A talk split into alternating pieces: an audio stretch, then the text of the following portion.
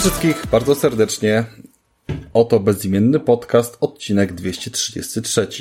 E, prowadzący tym razem to nie jest Mikołaj, ani nie jest Krystian, tylko e, znów wracam ja, zatem pierwszy mikrofon, Rafał Radomyski. Witam serdecznie. E, I dzisiaj jest ze mną Tomek Arrow Wasiewicz. Cześć wszystkim. Oraz standardowo Krystian Kender, zawsze z, jako prezes tego podcastu, nawet gdy nie ma nic ciekawego do powiedzenia, to nim zarządza. E, dobry wieczór wszystkim, witam bardzo serdecznie. Zawsze mam coś ciekawego do powiedzenia, tylko nie zawsze mi dajecie. I ja w tym miejscu chciałbym powiedzieć kilka rzeczy. Mm, te rzeczy będą związane też e, z podcastem i, z ogółem tego, jak go prowadzimy od 8 e, lat i z tymi, z jakimi się spotykamy komentarzami, e, opiniami oraz, oraz różnym waszym feedbackiem. Mm, przede wszystkim cały czas staramy się, żeby treści były tutaj jak najciekawsze, jak najlepsze. E, mamy zmiany, zmieniamy trochę formułę, dokładamy e, gości, dokładamy e, dodatkowych członków. Najnowszym, wcale nie najmniejszym członkiem jest Tomek i, i myślę, że to też wszystkim odpowiada. Ale Krystian gra tutaj pierwsze skrzypce. I nie chodzi o to, że to są pierwsze skrzypce, bo, yy, bo najwięcej ogrywa gier albo, albo przynosi najciekawsze recenzje i tak dalej. Jakby wszyscy o tym wiemy. Ale chcę, żebyście wiedzieli, że gdyby nie Krystian, to byście nie mieli co dwa tygodnie nowego odcinka. Bo to jak wrzut na dupie musi kurwa nas wszystkich ogarnąć, ściągnąć na miejsce, yy, zaciągnąć Mikołaja przed komputerem, mnie odciągnąć od konsoli i, i, i no z Tomkiem może nie ma takich problemów, ale też po prostu wszystko rozplanować. To jest ta moc, to jest ta siła, to jest ta organizacja i pilnowanie tego, żeby wszystko było w porządku, więc yy, proszę się tutaj jakby do szanownego kolegi za bardzo nie przypierdalać, bo on pilnuje tego wszystkiego, nawet jeżeli nie ma najciekawszych rzeczy do powiedzenia yy, i, i nie chciałbym, żeby zostawało to jakoś tak bardzo ten, bo to, że my się kłócimy o Xboxa albo o PlayStation, to jest, wiecie, to, to jest zabawa, nie? To jest to jest to, co mamy prima aprilis cały rok, a dzisiaj jest odcinek prima aprilisowy, który dla odmiany robimy na serio, na szczerze i, i nie będziemy się bawili w żadne głupoty. Mm, więc, Krystianie. No, chciałbym, chciałbym w ogóle, e, jestem zdziwiony, no. E, fajnie, fajnie, dzięki Rafale. To, to nie było planowane, ja o tym nie wiedziałem, więc e, dzięki, że to doceniasz, przynajmniej ty. Eee, słuchajcie, e, tak, e, ca cały, cały czas ten angaż jest. Pamiętaj o patronach, dzisiaj czytasz. Eee, fajnie, że to jest. Słuchajcie, ja, ja tylko dam takie małe sprostowanie. No faktycznie, no jest, no nagrywam to, montuję to, cisnę ich, ustawiamy terminy. No, czasami są z tym problemy, czasami nie. Teraz jest nas czterech, więc dzisiaj pod absencję Mikołaja, no nie mamy z tym problemu, tak? No bo jest Tomek, e, więc fajnie. Ja jeszcze tylko dodam jedną rzecz. Mm, eee, to, co było na grupie, E, dam małe sprostowanie, bo w sumie nie dałem, a już dostałem jakiś feedback do tego, że jesteśmy już 8 lat, tak jak e, Rafał stwierdził i chyba czas najwyższy, żeby się spotkać. E, spotkać się z naszą też społecznością, więc było coś zaplanowane. Ja dałem to na posta na, na grupę, ale no niestety z przyczyn od nas troszeczkę niezależnych, troszeczkę też e, trzeba mierzyć siły na zamiary i tak dalej, komuś coś wypadło, więc stwierdziliśmy, że impreza, w której spotkamy się wszyscy razem, zostanie przeniesiona na e, termin e, prawdopodobnie jesienny w tym roku. Jeszcze, jeszcze będziemy dawać na pewno wcześniej, bo ja muszę loto ogarnąć. Więc ogólnie e, będziemy się bawić, wynajmiemy sobie jakąś chatkę w jakimś fajnym miejscu. No i na weekend sobie tam pojedziemy i po prostu lepiej się poznamy, popijemy, pogramy, e, być może też, e, no i po prostu się poznamy. E, ja będę wszystkim dawał informacje na grupie, więc śledźcie grupę bezimiennego podcastu, bo na pewno pojawi się to wcześniej niż w podcaście samym. No i wiemy, że mamy społeczność, mamy już chętnych, więc to na pewno się odbędzie, bo już, już wszyscy chcą, ale po prostu te terminy dalej nam się rozjeżdżały. No i w sumie tyle, jeżeli chodzi o mnie. Dzięki Rafale, że o mnie wspomniałeś. No, no słuchaj. i jedź dalej. Jadę dalej. E, dzisiaj będziemy mieli bardzo fajny temat. E, jeżeli jesteście z nami dłużej niż rok, znaczy w sumie nie dłużej, jeżeli jesteście z nami chociaż rok, to waszym pierwszym odcinkiem y, rok temu był odcinek, w którym omawialiśmy planszówki i zapowiedzieliśmy, że kiedyś będzie część druga tego odcinku, y, odcinka, czyli po planszówkach dla początkujących będą planszówki dla średnio zaawansowanych. E, myślę, że za rok zrobimy ten najgrubszy odcinek, który, no, do którego się trzeba pozbierać, skończyć studia i, i być po prostu mm, mocno zaangażowawanym w temat. Więc... Ja jeszcze, ja jeszcze Ci Rafał przerwę, że ten odcinek dzisiejszy był zaplanowany rok temu, bo w tym odcinku e, rok temu ja powiedziałem, że za rok będzie dla średnio zaawansowanych. To tak, z gwoli ścisłości. E, z ciekawości, bo może ktoś jest nowym słuchaczem, czy ty pamiętasz, który odcinek e, to był? Żeby Oczywiście, tak. Odcinek 208, on był dokładnie e, w połowie kwietnia. 208, Klank na okładce, zresztą bardzo dobra planszówka, polecam. No dobra, czyli 208, jeżeli ktoś chce sobie przypomnieć jeszcze, a, a teraz 233. Dzisiaj odcinek nagrywamy, który będzie kontynuacją poprzedniego. Oczywiście też dorzucimy do tego jakieś y, gierki z tych bardziej cyfrowych i standardowo zrobimy tak, żeby planszówki były na końcu, że jak ktoś ma je w dupie, bo nie ma w domu stołu albo nie ma znajomych, z którymi mógłby grać, to po prostu będzie mógł nas wyłączyć i dłużej się nie męczyć. E, choć nie obiecuję, że to będzie najlepsze rozwiązanie, bo zawsze będziemy gadali jakieś głupoty mm, i nawet jak nie znamy się na temacie, to może wyjść z tego śmiesznie śmieszne jakieś rzeczy. Więc yy, skoro tak zaczęliśmy, to, to przejdźmy do formalności, o których potem mogę zapomnieć. E, wśród tych formalności jest wyczytanie również patronów. Patron dzisiaj i wśród patronów mamy takie znakomite osobistości, jak e, Filip Weiser, brat nieobecnego tutaj Mikołaja Weisera, jak e, Ula Kender, żona obecnego tutaj Krystiana Kendera oraz Kamil Kender, brat obecnego tutaj Krystiana Kendera. Jak... Absolutny nepotyzm całkowicie... Ale powiem ci, jak, powiem ci, jak, cał, ci, jak całkowicie, no. nie przerywaj, bo to, to nie koniec. Jak całkowicie w stu procentach obecny tutaj Tomasz yy, Wasiewicz. Ja nie wiem w ogóle, jak, jak to tak można? E, słuchajcie, Tomek dostał od nas, e, prze, przez to, że Tomek jest naszym patronem, to nie może brać udziału w planowaniu gadżetów, które, mm, które trafiają do patronów, gdy, gdy przychodzi pora na gadżety, więc Czyli... Y, akurat miałem okazję Tomka odwiedzić y, ostatnio, y, dwa dni ostatnie spędziłem u niego, dzięki za gościnę i i właśnie ten, ten, ten prezent wjechał z zaskoczenia, nowy gadżet. Tak, Może tylko z za każdym razem, za każdym razem jak Christian będzie mnie wkurzał, to będę go ściskał. Bo jest to... ja, ja, w ogóle, ja w ogóle teraz, bo, bo e, to już e, możemy mówić o spoilerach chyba tego gadżetu, tak? Znaczy właśnie się zastanawiam, czy no to właśnie... bo, bo jeszcze wszyscy nie wiedzą, jeszcze wszyscy nie dostali Aha. myślę, że No to e, zostawmy to, chwilę... to, to, na tym, że będę okay, go ściskał okay jak mi Krystian będzie wkurzał, a, a okay. Jestem, jestem przekonany, że to jest gadżet idealny dla onanistów, to polecamy jakby na, na, na dużą skalę. E, ale myślę, że też e, jakby doświadczenie twoje strzeleckie i, i, i e, z bronią związane też, też ten trening się przyda. Tak. I jeszcze tylko dodam, że dostałem również do tego prezentu smyczkę podcastu i jestem to, to... bardzo, bardzo okay, no. zadowolony z niej. E, ponieważ już planujemy z chłopakami wyjazd do Londynu e, na jesieni e, na targi GX, żebyśmy w, w parę osób tam odwiedzili te targi i, i o, razem też się pobawili. Więc myślę, że ta smyczka będzie idealna, żeby zawiesić badge, który dostaje, dostaje się tam na miejscu i zamiast właśnie latać gdzieś w VGX-owej, będę latał w podcastowej, żeby wszyscy wiedzieli skąd jestem. Spoko, spoko, to, to jest spoko. Co, co ciekawe, tylko ty będziesz latał, a my nie będziemy latać. To jest śmieszne. Znaczy, e, nie, słuchaj, Krystian, może ciebie ściągniemy, może, może ja też polecę, no jakby kto wie. To, Szef to, może być tylko jeden, znaczy, nie? To są znaczy, dopiero... ty, i tak, ty, ty tak masz dla mnie parę sztuk, tak? Tego, z tego co... Okej, okay, dobra, no nieważne. E, ja tylko jeszcze chciałem powiedzieć, czy zrobiłeś 50% spoilera e, naszego prezentu. No ale tak, dobra, spoko. Myślę, że 20% spoilera.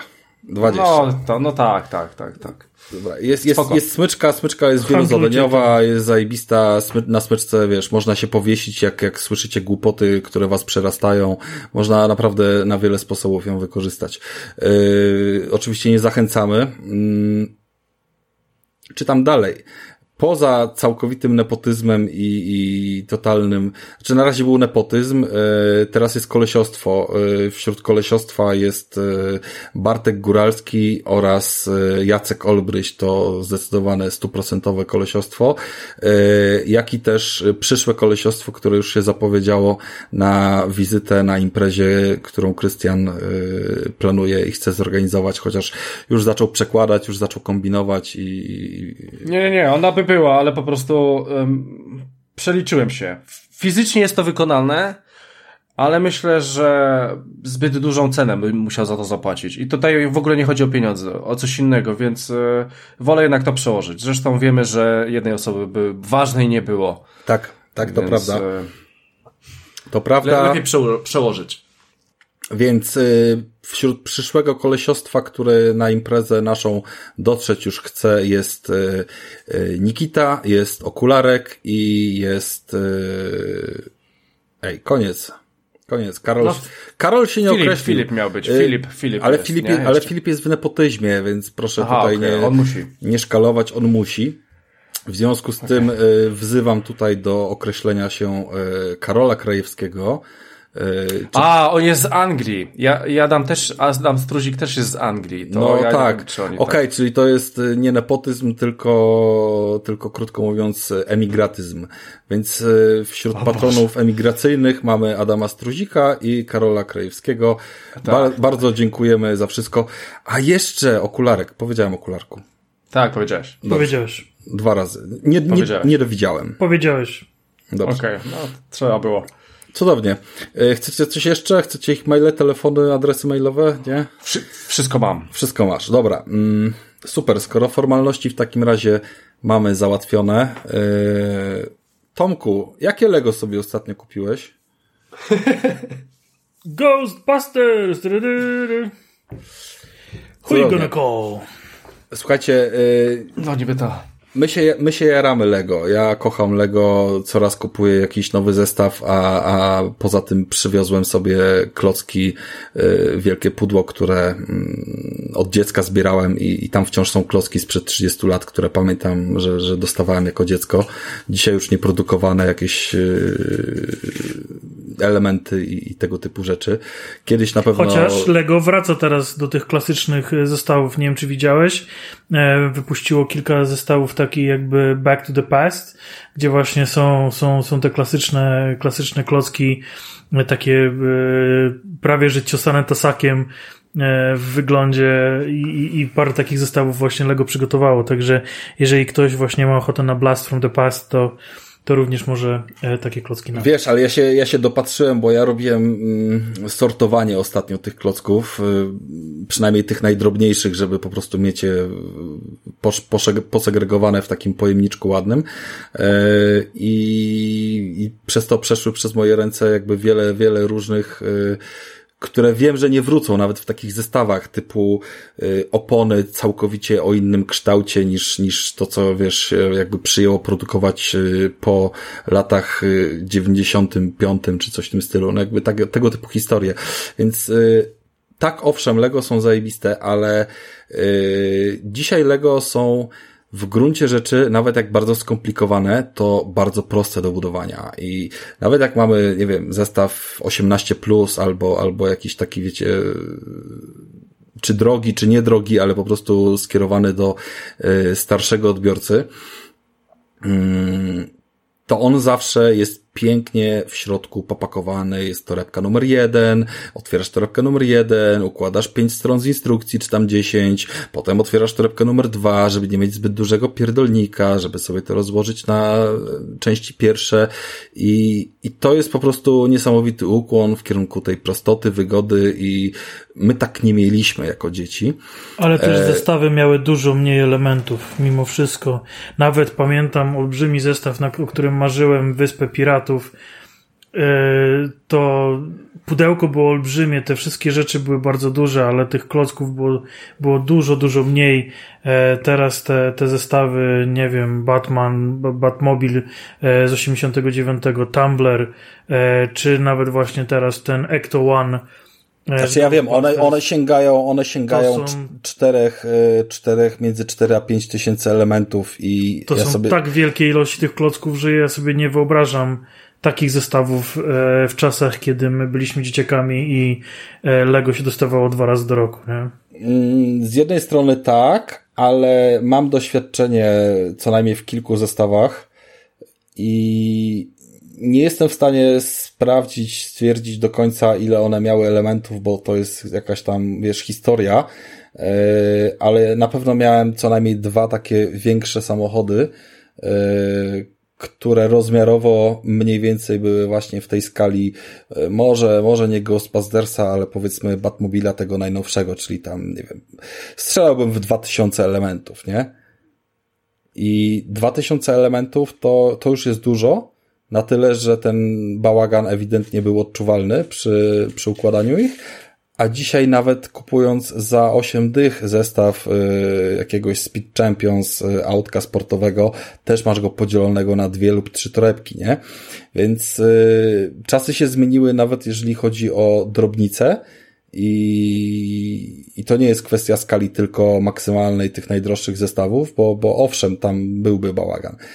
Ale do czego zmierzam? Tego się pewnie nauczyliście, bo albo wasze dzieci, albo wy Lego kupujecie, macie w torebkach i tak dalej. Tomek kupił zestaw, który był ze zwrotu. Zestaw ze zwrotu przyszedł do niego, słuchajcie, zapakowany w torebki pod kolor. Kompletnie, kompletnie poza y, numeracją 1, 2, 3, 4, nie wiem, tam chyba Ekto ma 14 torebek, z tego co pamiętam, bo mam go też y, na półce, y, więc to jest naprawdę gruba instrukcja, naprawdę dużo układania, ale wszystkie klocki są posortowane po kolorach, a nie po tym, w której torebce się znajdują. Jak się z tym czujesz? Dziękuję. Dziękuję, bo mieliśmy dzisiaj wewnętrzną rozmowę o Lego na naszej grupie e, z e, tak zwanym ex-Tomkiem. Pozdrawiamy. E, Tomka z Gdyni. I ja się troszkę wycofałem z tematu Lego, ale bardzo chciałem wam powiedzieć, że czuję się beznadziejnie z tymi torebkami, że to po prostu potrafię zmarnować 5-10 minut na szukanie jednego elementu na dnie białych klocków i to jest po prostu masakra wykorzystuję wszystkie, absolutnie wszystkie miski, jakie mam w domu. Oddzieliłem duże elementy od małych elementów, ale nadal przy tej ilości klocków znalezienie jakiejś małej popierdółki, które na przykład są tylko dwie sztuki na całą tą wielką pakę, graniczy z czasami z cudem. Ja już zresztą naprawdę wymyślam takie chocki, klocki, żeby coś odszukać, a nadal y, jest mi ciężko, y, także idzie mi to strasznie, strasznie wolno. E, w tej chwili jestem na stronie 110 z 310 e, w instrukcji. E, Czyli z podwozia pewnie wyszedłeś już, czy... Znaczy, mam już cały, cały spód, teraz obudowuję jakby. Okay. Mam tylnie lampy, mam tylnią tą rejestrację. Zaczynam obudowywać białym dookoła jakby obudowę samochodu. No bo to jest jeszcze fascynujące, że te klocki są tak naprawdę pomijając elementy dekoracyjne w trzech kolorach, bo, bo, bo czarny, szary i biały, nie? Tam jest jakby wszystko zbudowane na tych, na tych kolorach. No słuchajcie, jakby nie będziemy recenzować y, tych zestawów, ale y, chciałem, chciałem poruszyć ten temat, dlatego że wielokrotnie się Lego przejawia jako jedna z w ogóle Lego weszło w e, nerdowski bardzo styl. E, robi swoje zestawy mega drogie, ale, ale super satysfakcjonujące.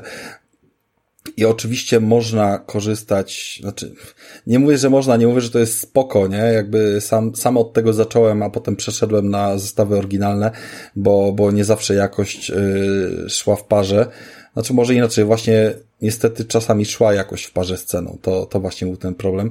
Więc yy, z tymi chińskimi zestawami jest, jest, jest czasem problem, pomimo, że są o połowę tańsze. Yy, I chciałbym tutaj przytoczyć kilka porad, kilka rozwiązań, takich, które jako zbieracze Lego, ale nie do końca ludzie, którzy e, wypierdalają hajs po prostu lekką ręką, nie patrząc na to, ile coś kosztuje. Znalazłem, Jak... czekaj, czekaj, bo, bo, szukałem teraz i znalazłem ten zestaw Wyspo Piratów, o którym mówię. 182 elementy.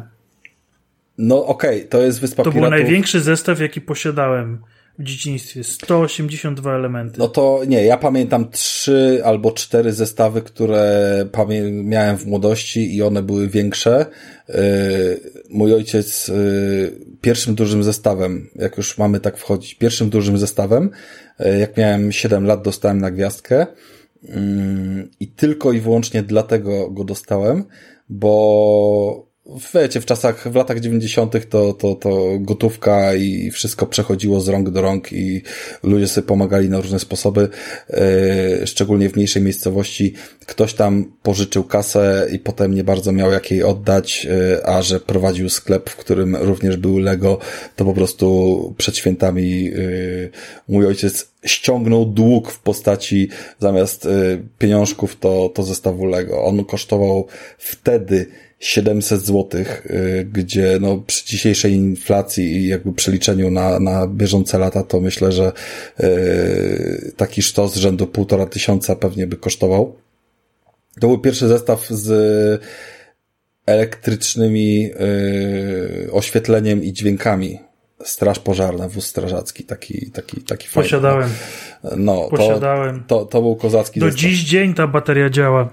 Bo jak e, przychodzą się ludzie bawić tymi, tymi Lego u mnie w domu rodzinnym, to dalej robią io io. No, dokładnie. Taki 9V duża, duża taka bulwa tam była, nie? W każdym razie, no to to nie był zestaw, który miał e, więcej niż, znaczy on miał więcej niż 200 elementów, to nie ulega wątpliwości. O, to ja bym nie był taki pewien. A ja jestem, jestem, bo, bo wiesz, dzisiaj 200 elementów to ma, to ma Speed Champions. Nieważne, nie, nie, nie, nie chodzi o tą rozkminę, chodzi o to, słuchajcie, jak sobie tej zabawy trochę dorwać, yy, jakie są alternatywy poza zakupieniem podróby z AliExpress, bo to nie zawsze jest dobre rozwiązanie i nie zawsze je polecam.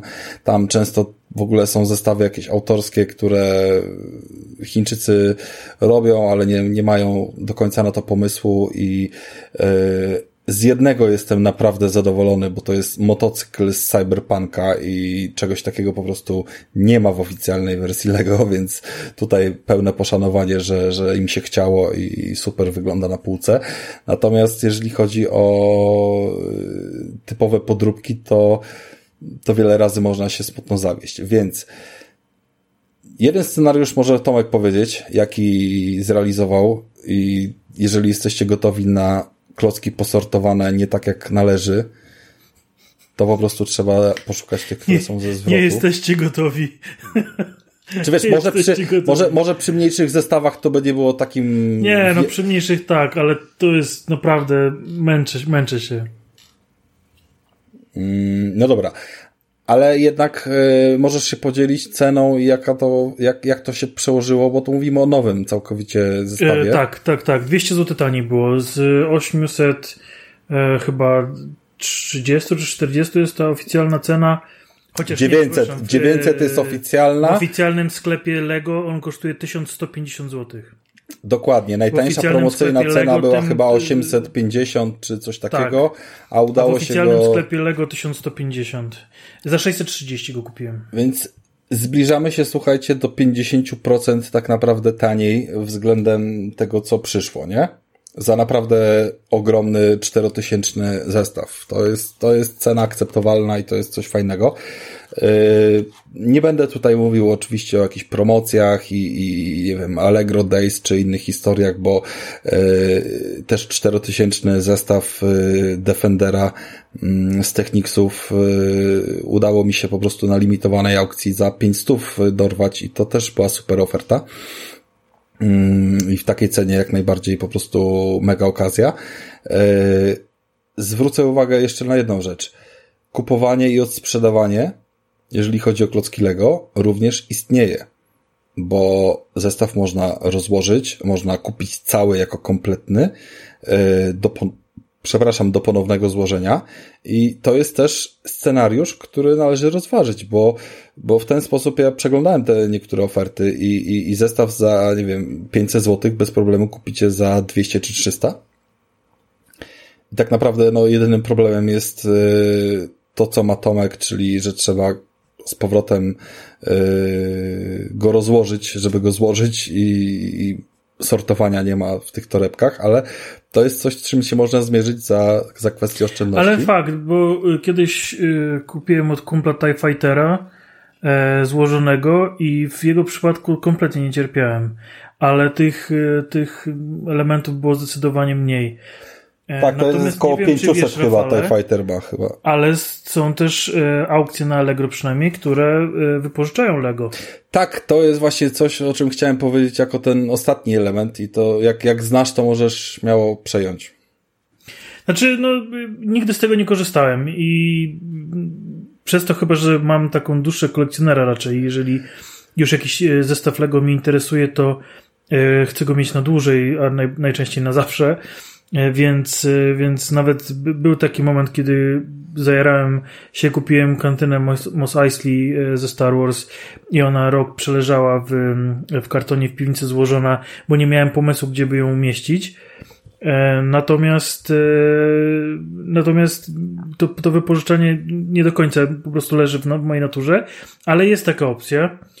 Są jest taka całkiem, opcja, całkiem ofert jest pieniądze. sporo i naprawdę powiedzmy za stówę mniej więcej można tak, złożyć duży, zestawy, tak. kilkutysięczny zestaw i mieć frajdę ze składania, nawet jeżeli nie macie go gdzie potem trzymać, nie? Znaczy to jest właśnie dla takich osób, tak? Jeżeli po prostu lubicie składać Lego, jeżeli lubicie właśnie te instrukcje sobie po kolei, e, jeżeli nie macie miejsca na kolejne meble z Ikei, to właśnie to jest rozwiązanie dla was. No dokładnie, bo to jest y, dzień, dwa roboty, nie? Żeby, żeby wiesz, coś takiego. E, tak, no, no te większe zestawy, no to jest, y, bo zazwyczaj zajmuje mi to około 8 do 10 godzin e, składanie.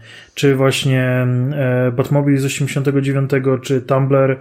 E, I myślę, że ten Ekto też, e, no ten, ten Ekto myślę, że będzie trochę dłużej. Myślę, że mogę nawet podejść pod 12 godzin tutaj ze składaniem. W związku z tym, właśnie, że wyszukiwanie tych części zajmuje dużo więcej czasu. No więc to w dużym uproszczeniu wygląda tak, że płacicie stówę za, nie wiem, 8-10 godzin rozrywki.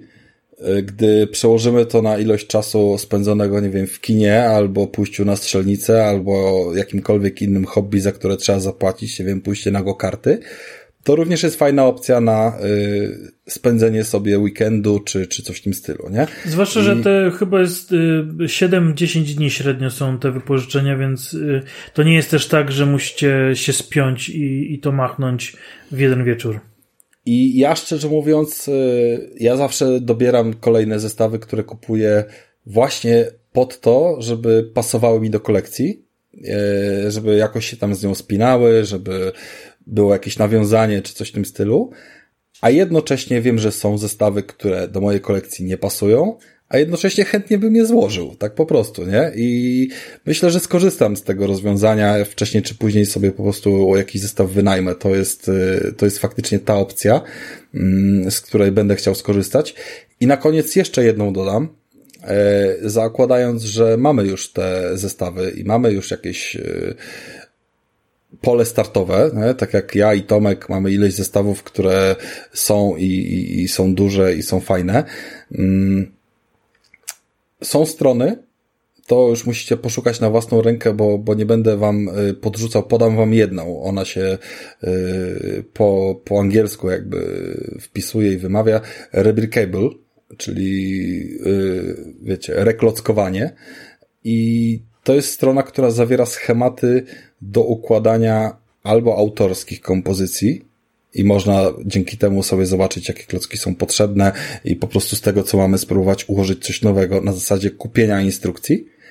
Albo można właśnie znaleźć zestawy modowane, czyli do, y, załóżmy, nie wiem, Defendera, którego mam, jest zestaw, jak z Defendera złożyć y, inny łazik offroadowy całkowicie od zera, nie? I za taką instrukcję też trzeba zapłacić, bo to jest oczywiście portal, y, pomijam jakieś tam szukanie tych, tych schematów na lewo, ale kilkanaście euro, nie wiem, pięć dych, siedem dych, osiem dych na, na nasze polskie złotówki przerzucone, ale to też jest scenariusz, bo, bo jeżeli ja bym miał teraz stówę zapłacić, y, żeby mieć fajny model z Defendera, a takie ikoniczne, które mają dużo elementów, właśnie najczęściej są robione i tam jest zawsze opisane na tych, y, tych schematów jest dużo i zawsze jest opisane, czy wymagają dodatkowych klocków i można zobaczyć jakich, czy też nie. Tu dodam, y, że Lego bardzo wspiera w ogóle tworzenie własnych zestawów. E, możecie bez problemu zamówić dowolny klocek Lego, w sensie sztuki, e, kształtu, koloru w samym Lego. Oczywiście są też aukcje, gdzie ludzie po prostu sprzedają te Lego na worki e, na zasadzie kiedyś miałem Lego i sprzedaję wszystko co mam, ale możecie właśnie nawet na, na, na oficjalnej stronie Lego zakupić konkretnie te Lego, które wam brakują. Co więcej, E, czytałem o tym, że bez problemu możecie wysłać taką właśnie instrukcję zakupioną e, w serwisie poleconym przez Rafała. I e, Lego wam odeślę po prostu komplet tych, tych klocków do was wybranych, także, także to też jest jakieś rozwiązanie. Natomiast jeszcze na szybko chciałem tylko dodać, że jest coś, bo ja mam kilka modeli samochodów i Facebook mi to często podpo podpowiadał jako reklamę, że można na przykład do tych statycznych e, modeli dołożyć e, oświetlenie pełne. E, że tu dosłownie. Nie tylko, ale to, to, to jeszcze powiem więcej. To nie jest tylko do samochodów, bo tak bardzo mocno się na tym skupiłeś. Branża oświetlenia, ja to nazwę branżą, jest tak rozwinięta, jeżeli chodzi o chińskie serwisy. Zwykle to kosztuje między 100 a 150 złotych ale do każdego modelu, który jest y, duży i który pasuje, można dokupić zestawy oświetlenia, które mają klocki z wbudowanymi LEDami na bardzo cienkich przewodach nitkowych, które nie przeszkadzają w przeprowadzaniu tych przewodów.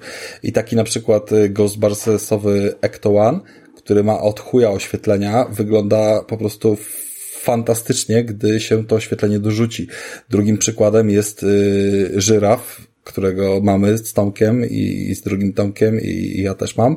E, i żyraf też wygląda fantastycznie, jeżeli się go oświetli, bo to jest po prostu taki, wiecie, horizonowy efekt, że HDR wam wchodzi nagle na żywo, e, ale również budowle typu budynki, mieszkania, czy, czy, czy jakieś takie e, bardziej stacjonarne figurki, również mają zestawy swoich oświetleń, nie? Więc też dokładanie do tego tych elementów pod kątem kolekcjonerskim jest e, fajnym rozwiązaniem. E, I tutaj gotowe zestawy mniej lub więcej e, zawierające elementów, bo zawsze jest kilka opcji i po prostu trzeba przeszukać te aukcje. To jest również fajna rzecz, żeby to rozwinąć. Fajnie, że Tomku o tym powiedziałeś. To ja powiem jeszcze o jednej rzeczy, bo myślałem, że właśnie o niej powiesz, gdy mówisz o samochodach. Słuchajcie, na aukcjach e, tych, które tam, tam zwykle są na AliExpress, możecie również kupić gotowe zestawy klocków, które służą konkretnej funkcji, ale nie są samym modelem. I mówimy tutaj na przykład o zestawie e, przedniego lub tylniego zawieszenia. Tylnego zawieszenia z napędem lub bez napędu, z dyferencjałem lub bez dyferencjału, e, lub przedniego z skrętną osią, z zawieszeniem, z napędem i tak dalej, i tak dalej. Takie rzeczy, które są mocno skomplikowane i dostajecie tak jakby kompletną część, którą jesteście w stanie zaadoptować sobie potem do podwozia, które wykorzystacie, obudujecie w dowolny dla siebie wybrany sposób. Żeby nie kupować całego, nie wiem, załóżmy Ferrari za 1800 zł, yy, które ma podobne elementy, tylko wzorowane na nim części mechaniczne, które spowodują, że całą resztę sobie wykonacie sami, a tutaj macie tylko tą skomplikowaną mechanikę, e, tak jak nie wiem, w Defenderze jest na przykład e, skrzynia biegów, mechanizm różnicowy, e, środkowa oś, przednia oś, tylna oś i ogólnie tam jest całe podwozie zajmuje 2000 elementów, a, a cała reszta modelu to jest drugie 2000 elementów, nie? Więc możliwości jest mnóstwo, i chcieliśmy Wam przedstawić te możliwości, jakby, żeby po prostu mniejszym kosztem również wyciągać zabawę z, z tych klocków, niekoniecznie idąc do sklepu i płacąc pełną cenę, e, żeby po prostu się dalej nimi pobawić, nie? Mam nadzieję, że coś z tego wyciągnęliście. Tomek, czy jeszcze jakąś koncepcję tutaj masz, którą trzeba dorzucić? Nie, dziękuję. Też już mam e, wyrzuty sumienia, że, że Christian powiedział, że nigdy nie kupi żadnych Lego i na pewno jest mu tam smutno samemu. Bez żadnego Ale ja mam, dookoła. Ja, ja mam powód, tak? Przecież mam powód. Jaki masz powód? No napisałem na grupie, jaki mam powód. No, ale myślisz, że ktoś czyta to, co ty piszesz? No, no tak. E, chcę się łączyć w bólach z Mikołajem po prostu. Okej, okay, chcesz się łączyć w bólach z Mikołajem. Dobra. E, Mikołaj zainspirował nas do tego tematu. Dlaczego to nieważne, ale, ale miał tutaj y, swoje rzeczy do powiedzenia, a to jest właśnie odpowiedź na to, co powiedział, że, że może być fajnie, jest fajnie. Więc y, polecam Wam różnego, różne rozwiązania tego typu. Mm, nie zawsze jest tak, że wszystko musimy mieć, wszystko musimy kupić, wszystko musi być yy, zrobione tylko i wyłącznie w jeden sposób. Jest od chuja możliwości i, i, i to w zasadzie chcemy Wam podrzucić jako nowe pomysły. A teraz przejdźmy już do giereczek i giereczki nie będą już dotyczyły Lego, tylko czegoś, nie, nie wiem w sumie czy ciekawszego, nie wiem czy jest coś ciekawszego niż Lego. Dobra, nieważne. Przepraszam. Umrzyj. Krystianie, ty masz grę, którą chciałeś opowiedzieć. No, chciałem. O jednej mogę powiedzieć dzisiaj, no to opowiedz o tej jednej grze, dlatego no że to jest twój moment. E, dobra, okej. Okay. E, słuchajcie, na Game Passie była sobie kiedyś taka gra. E, ona już niestety wyszła z Game Passa. E, więc e, trzeba będzie za nią zapłacić. Czy warto, czy nie warto? Mm, chyba warto nawet. No, nawet bym powiedział, że warto. E, mowa tutaj jest o grze, która nazywa się Telling Lies. Telling Lies, czyli e, gra sama Barlowa, który zrobił poprzednią e, grę, bardzo podobną, Her Story. Niestety nie grałem jeszcze w Her Story, a mam Her Story. Być może to nadrobię, ale mm, Telling Lies spodobała mi się po prostu jedna aktorka, którą znam z Westworld. I tak sobie pomyślałem, a dobra, wejdę w to, zobaczę o co chodzi, z czym to się je, tak? A wiesz, Misiaczku, że grałem w obydwie? Dobrze wybrałeś. A, widzisz, a widzisz, to dobrze. No dobra, słuchajcie, e, e, cała koncepcja gry polega na tym, że e, no to jest przygodówka, dosyć nietypowa. E, polega na tym, że tutaj jest to dosyć fajnie zrobione, bo jesteście takim jakby chyba agentem FBI dokładnie i analizujecie to, co miało miejsce powiedzmy miesiące temu. E, poprzez logujecie się e, do komputera, do bazy danych, macie ogromną bazę danych i macie e, filmy nagrywane przez na ogół kamery w telefonach lub w komputerach e, z różnymi osobami, które ze sobą rozmawiają przez nie, tak? Czyli jak łączycie się z kimś e, na Messengerze na przykład i z kamerką, no to to wszystko to tutaj jest. No i waszym, waszym zadaniem jest dowiedz- poznanie tej historii, dowiedzenie się o co chodzi, jak ona się kończy, kto był złym, kto był dobrym i tak dalej.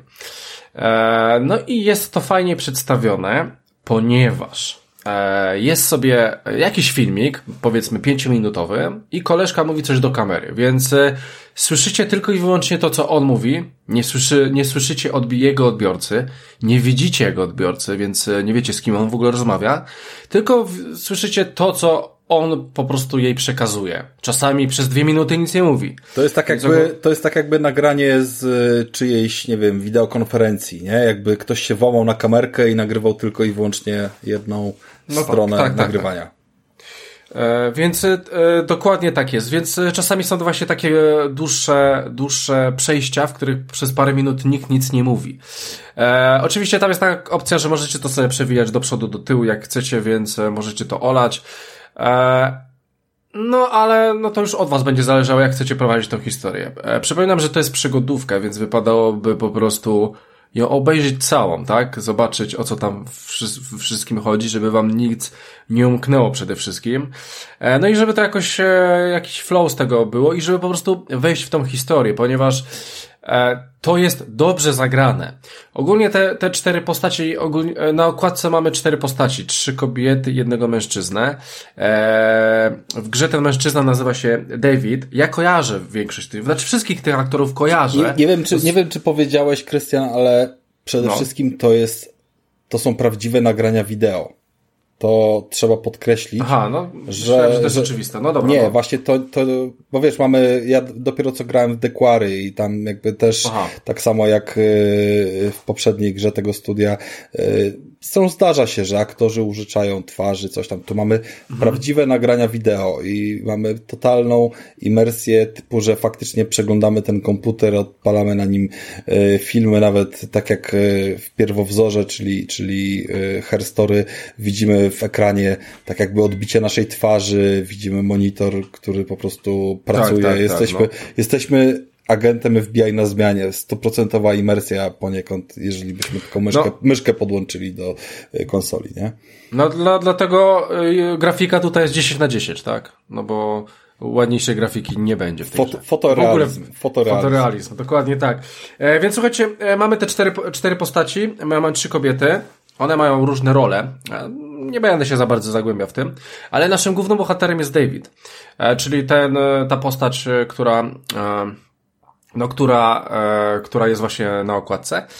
E, no i będziemy poznawać jego historię. Będziemy poznawać jego historię. Czasami będą to takie skrawki, że z jednej strony pomyślicie sobie, o Boże, ale on jest chujem, bo coś tam, bo przed chwilą coś zobaczyliście, ale z drugiej strony, no ma pewne motywy, czemu się tak zachowuje. I po prostu poznając tą historię, poznajecie ją w różnych, e, w różnych, e, w różnych częściach historii. Nie wiecie, czy to jest wcześniej, czy znaczy nie, e, tam w sumie e, macie informacje z datami, że to nagranie jest powiedzmy z marca, a Zapomniałeś, y, sorry, no. że cię poprawię, ale przede wszystkim Pewnie powiedz wrócę. o mechanice. Zacznij od, e... tym, od tego, jaka jest mechanika. No dobra, no ale to, to chciałem taki wstęp. Dobra, e, więc e, przeglądając sobie te nagrania i poznając sobie tą historię, Waszym zadaniem będzie wyłapywać pewne słowa, które e, znajdują się w tej grze. Można to robić w sumie na dwa sposoby. Pierwszy jest taki, że e, na przykład no, ktoś tam, David sobie opowiada o jakimś życiu i na przykład mówi, a pamiętasz tą płytę e, powiedzmy Michaela Jacksona, no nie?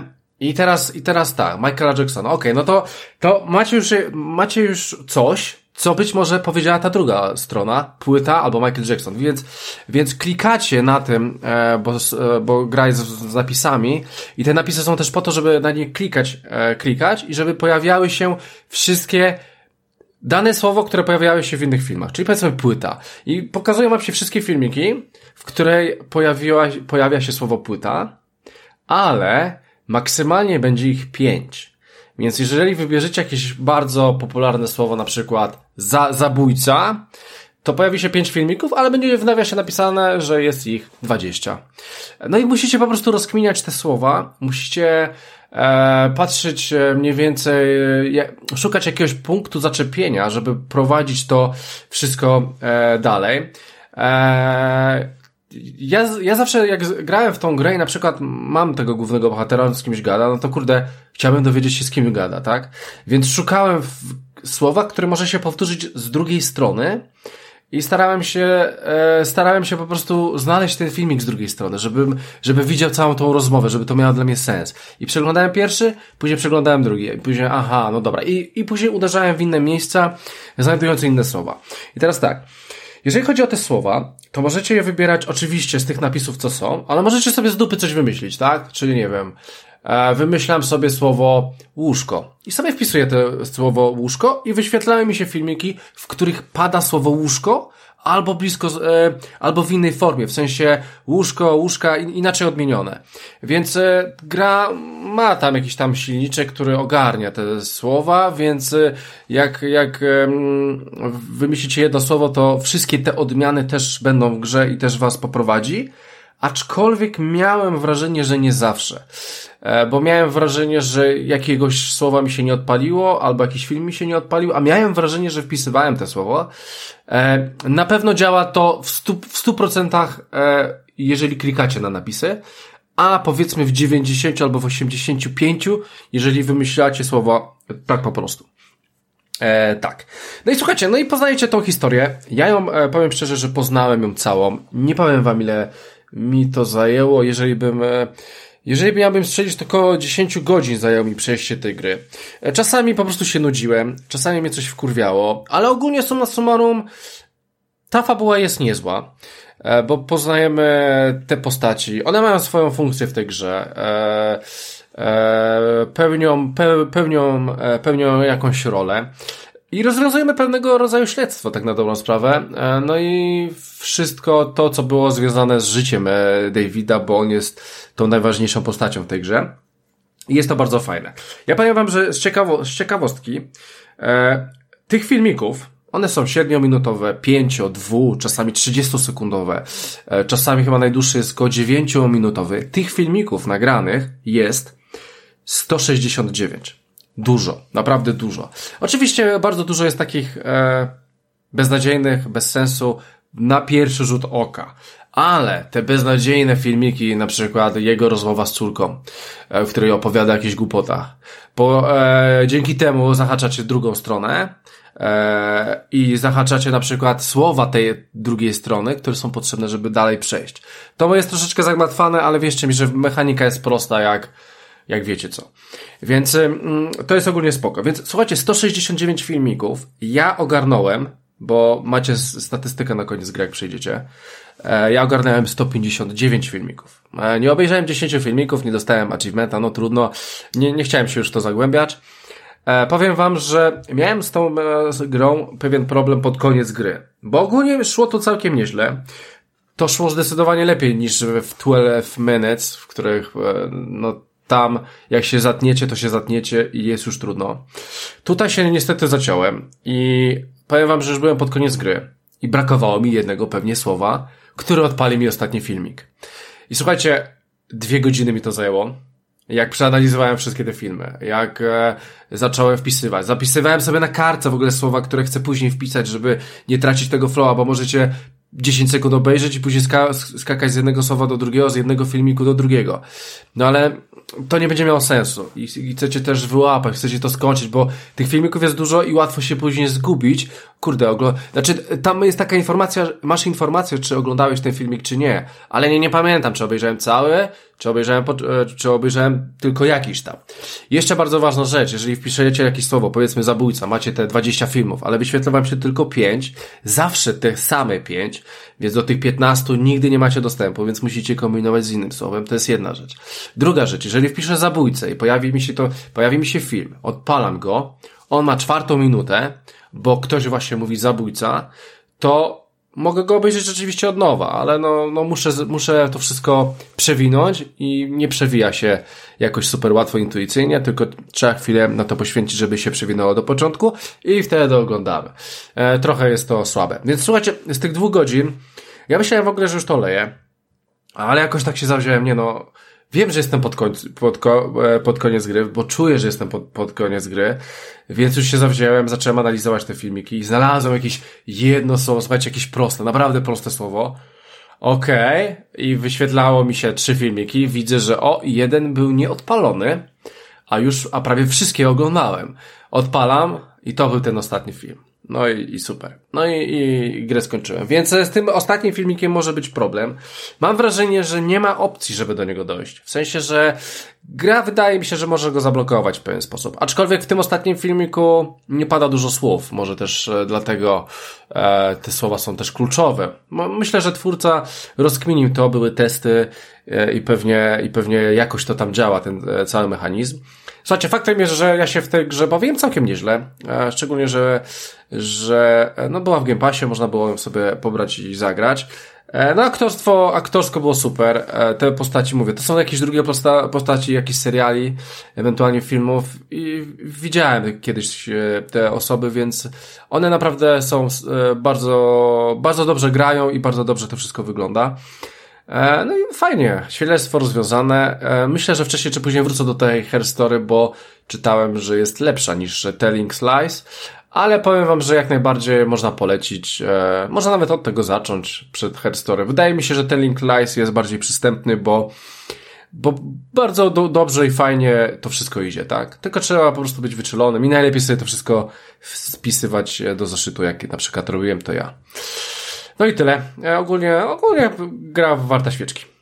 Powiedz mi, czy bo tutaj kluczową kwestią dla, dla, dla całej gry i dla jej odbioru jest ta strona fabularna i, mhm. i to, czy ona wciąga. Ja trochę pograłem i, i gdzieś to mi się odłożyło na, na dalszą, e, Na kubkę. Znaczy, okay, no, no. Po, po odłożyłem na kubkę typu nigdy nie wrócę, ale, ale trochę faktycznie jak od razu siadłem, to, to się nie mogłem oderwać i to jest yy, ten mechanizm właśnie kolejnych słów, jeszcze jeden filmik i, i potrafi to wciągać. Tak, tak, tak. Czy ta fabuła, gdy zaczynasz poznawać te, te ich relacje, bo tam one są y, nie w prosty sposób y, wszystkie powiązane. Tam ktoś się poznaje gdzieś, tutaj coś, tu jakby jest, jest jakiś poziom skomplikowania tych wszystkich relacji, bo, y, bo mamy, nie wiem, jakąś, wiecie, z cyklu tu była żona, a tam kogoś poznajemy na spotkaniu AA, a tam jeszcze coś i jakby to są bardzo różnego typu materiały, nie? Więc, Pole, e, pole działania jest duże. E, pytanie, czy faktycznie, gdy tam się odkrywa kolejne, kolejne rzeczy, to ty, czy czujesz zainteresowanie tym tematem i tą historią? Tak. E, znaczy, powiem Ci, że w połowie gry. W połowie gry robi się gęściej troszeczkę. Trzeba brać pod uwagę, że nasz główny bohater jest agentem FBI. I on jest agentem FBI nie bez powodu. E, I tak ja myślę, że coś koło połowy, połowy gry, połowie gry e, odpalicie sobie już takie filmiki, w których, w których zobaczycie, co on robi i w ogóle po co to wszystko jest. Krystian, e... oglądałeś Mindhuntera? Mindhuntera, dwa sezony, szkoda, że nie będzie trzeciego. Okej, okay, i jakbyś to tak, nie wiem, Poleciłbyś to komuś? No, ale no, Mindhunter, Mindhunter to jest zupełnie czymś. czymś no ale jest to, jest to, okej, okay, jest, no jakby e, clue. W Mindhunterze nie ma śledztwa, ale... takiego stricte śledztwa. Tam no, ale jest taka praca, jest taka praca powiedzmy agenta, tak? Mimo wszystko, no tam jest... Ale to, w, mm, no, ale no, wiem o co ci chodzi. To nie jest ten klimat. Y, ja, ja się e... zgadzam z Krystianem. Nie, to jest, to jest, całkiem, tu jest... całkiem inny klimat, bo y, Telling Lies to jest raczej szukanie dziury w całym. A nóż, tak. a nóż coś trafię, igły w to siana, igły w to siana. Brzmi to ciekawie, więc poświęcę na to czas, może znajdę y, jakieś gówno, nie? Albo coś. A, a Mindhunter bardziej jakby próbuje zrozumieć yy, to, co się już wydarzyło, żeby było potem w przyszłości lepiej, nie? To, to, to jest jakby inny poziom, inna praca FBI, to oni też mają jakby, wiesz, wiele wydziałów i... Nie, no ja sobie zdaję sprawę, tylko po prostu jakby y, przez tą taką filmowość pomyślałem, że może jak ktoś właśnie lubi takie, takie klimaty, powiedzmy, serialowe pracy agentów federalnych, to nie, nie, nie, nie, bo tutaj nie masz takiej stricte pracy agenta federalnego. Ty sobie oglądasz różne filmiki, które, które w połowie to w ogóle nie będą miały nic To jest taki, nic to jest taki analityk, to jest taka robota analityka FBI, który siedzi i, i, i po prostu właśnie odpierdala robotę, żeby po prostu przeklepać się przez y, morze informacji, żeby wyłapać te ciekawe rzeczy i to, to tego najbardziej jakby, tak. do tego jest to zbliżone. I to jest fajne, bo, bo pozwala się poczuć właśnie takim, a ciekawe czy coś usłyszę, bo to nie jest tak jak w większości gier masz, że mm, spotykasz randomową postać, z którą zaczynasz rozmawiać i ona widzi cię, o jak fantastycznie, jesteś tym gościem, który uratuje świat, więc powiem ci coś, czego nie mówiłem nikomu jeszcze do tej pory. Mój tata, y, jak miałem pięć lat, to yy, nie? Więc kompletnie tutaj tego nie ma. Tu jest taki klimat, że po prostu słyszysz całkowicie standardowe nagranie, jakbyś dosłownie słuchał rozmowy tego typa w Biedronce, który po prostu gada przez telefon, gdy robi zakupy i tam jest coś ciekawego w tej rozmowie, nie? I ty to wyłapujesz i bierzesz, idziesz dalej w tym kierunku i okazuje się, że masz w bazie coś jeszcze, bo twój cudowny chat GPT jest w stanie ci po prostu, wiesz, yy, wyszukać te słowa, nie? Tak, więc e, dokładnie e, troszeczkę tak, więc e, no nie, no to jest, to jest zupełnie coś innego. Ale to, co Rafa powiedział, i to jest też faktycznie tak jest i faktycznie tak miałem, jest tam syndrom jeszcze jednego słowa. Naprawdę już było, już było późno i tak sobie, dobra, jeszcze jedno sobie sprawdzę. dobra, jeszcze jedno. Szczególnie na początku, jak gra zaczyna, wiecie, e, e, twórca daje, daje wam trochę tej endorfiny, daje wam trochę tych nagród, cały czas coś odblokowujecie, cały czas macie mnóstwo filmów do przejrzenia i na początku jest bardzo fajnie, no bo to, to idzie, idzie dobry flow i nie chce się tego, ciężko się od tego oderwać. Autentycznie, miałem takie dwa posiedzenia, że no kurde, no chciałem jeszcze przeglądać, chociaż nie tam na tych filmikach się nie dzieje, to, to chciałem, chciałem i mnie to cisnęło, ale w pewnym momencie już tak, czym dalej w las, tym trudniej, e, więcej drzew, więc e, no było ciężej. E, no, ale z tym się zgadzam, więc no to tyle. Myślę, że tu nie ma nic. Herstory jeszcze sprawdzę, wiem, że jeszcze jest ten Immortality, to jest na Game Passie, to trzeba koniecznie ograć, bo to nawet dziesiątki miały, miało, tylko na Xboxie, żeby była ciekawostka, no ale to, to może kiedy indziej. No dobra, dobra, to skoro, skoro temat mamy ogarnięty, e, to jest taka gra, która wychodzi trochę z nurtu i, i przedstawia trochę inne spojrzenie. Powiedzmy, że jest jakimś indykiem, ale jeszcze w innej formie niż, niż indyki, które ogólnie szeroko rozumiemy jako, jako po prostu jakieś pixelartowe gówno i kolejny yy, neverending, wiecie, looping, coś tam, shooter. Więc myślę, że warto się zainteresować. Mm, hmm. No i teraz Tomek. Tomek też ma jedną grę, którą y, będzie w stanie trochę wypełnić czasu naszego dzisiejszego nagrania, a ta gra nosi tytuł, który już sprawdzam na naszej fantastycznej, najmądrzejszej na świecie rozpisce y, One Piece Odyssey. Cóż to za twór? Ja kompletnie jestem poza tematem zainteresowania. Jest to kolejna z gier tak zwanej e, japońszczyzny, e, którą, którą miałem okazję e, rozgrywać między końcówką ubiegłego roku a początkiem tegoż. Jest to gra, którą dostałem do recenzji od wydawcy firmy Senega, do recenzji. Mm, I jest ona wydana na 25-lecie animacji zwanej w naszym kraju lub też w innych miejscach anime. E, opowiada ona o historii pirackiej bandy pod e, jakby pod jakby kierunkiem Rufiego, który, który jest e, takim zawadiaką e, pirackim, ale zupełnie nie przypominającym Jacka Sparrowa, natomiast bardziej właśnie postaci gdzieś tam z tych animacji, które znamy z, z, Japonii. Mm, oczywiście ma bardzo barwną ekipę, każdy jest tam zupełnie inny, nawet tam do ekipy dołącza Cyborg, jest też mały Jelonek, E, nie mylić e, z, ze, ze Sweet Tooth, a, który niedługo będzie miał drugi, e, drugi sezon na Netflixie, bo jelonek zamienia się w wielkiego złego jelenia, jak, jak ma komuś przywalić. Więc tam są różne takie, takie klimaty, także jeżeli jesteście uczuleni na japońskość, to niestety nie jest to gra dla was. Natomiast jest to, jest to gdzieś tam E, takie dobre podsumowanie tego właśnie 25-lecia serii, więc też jeżeli gdzieś tam coś, coś się dowiedzieliście, coś podpatrzyliście, e, ale nie do końca wiedzieliście e, co, jednak kręcą was i anime, i pirackie klimaty, no to jest to, jest to coś ciekawego, dlatego że faktycznie gra jednocześnie opowiada nową historię, ale też e, sięga do najważniejszych wydarzeń z całych 25 e, lat e, trwania serii, rozgrywanych w formie retrospekcji, które tutaj są rodzajem takich chapterów, rozdziałów, które, które sobie rozgrywamy naszą drużyną, przesuwając się w przód historii.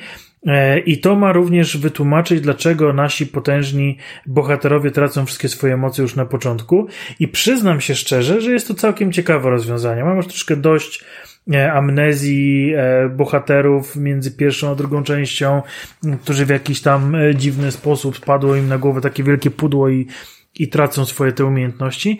A tutaj te umiejętności są odbierane i e, te postacie muszą po prostu przypomnieć sobie te wszystkie historie, kiedy te e, umiejętności nabyły, mm, bo to jest trochę tak, jak e, wydaje mi się, że mimo wszystko większość odbiorców będzie kojarzyła Dragon Balla, gdzie, gdzie te postacie właśnie te kolejne umiejętności czy kolejne stopnie Super Saiyanina zdobywały, to to też wiązało się z jakimiś takimi emocjonalnymi pojedynkami, kiedy one były strasznie wściekłe, coś się działo takiego naprawdę niefajnego i one wtedy przełamywały jakąś barierę dźwięku, e, światła czy, czy innej mocy. I tak samo jest tutaj, więc, więc te różne właśnie takie ważne, ważne wydarzenia e, nękające ekipę Rufiego mm, E, się wydarzały i, oni wtedy sięgali na właśnie takie wyżyny e, swoich umiejętności, odblokowując zupełnie nowy zestaw ciosów. I jest to właśnie fajnie, ta część jest bardzo dobrze skonstruowana, bo, bo właśnie w ten sposób nabywamy te umiejętności, ile uczymy się e, nowych rzeczy, mamy cały czas na co wydawać punkty umiejętności, zbierane tu i tam, a jednocześnie każda z tych postaci jest zupełnie inna.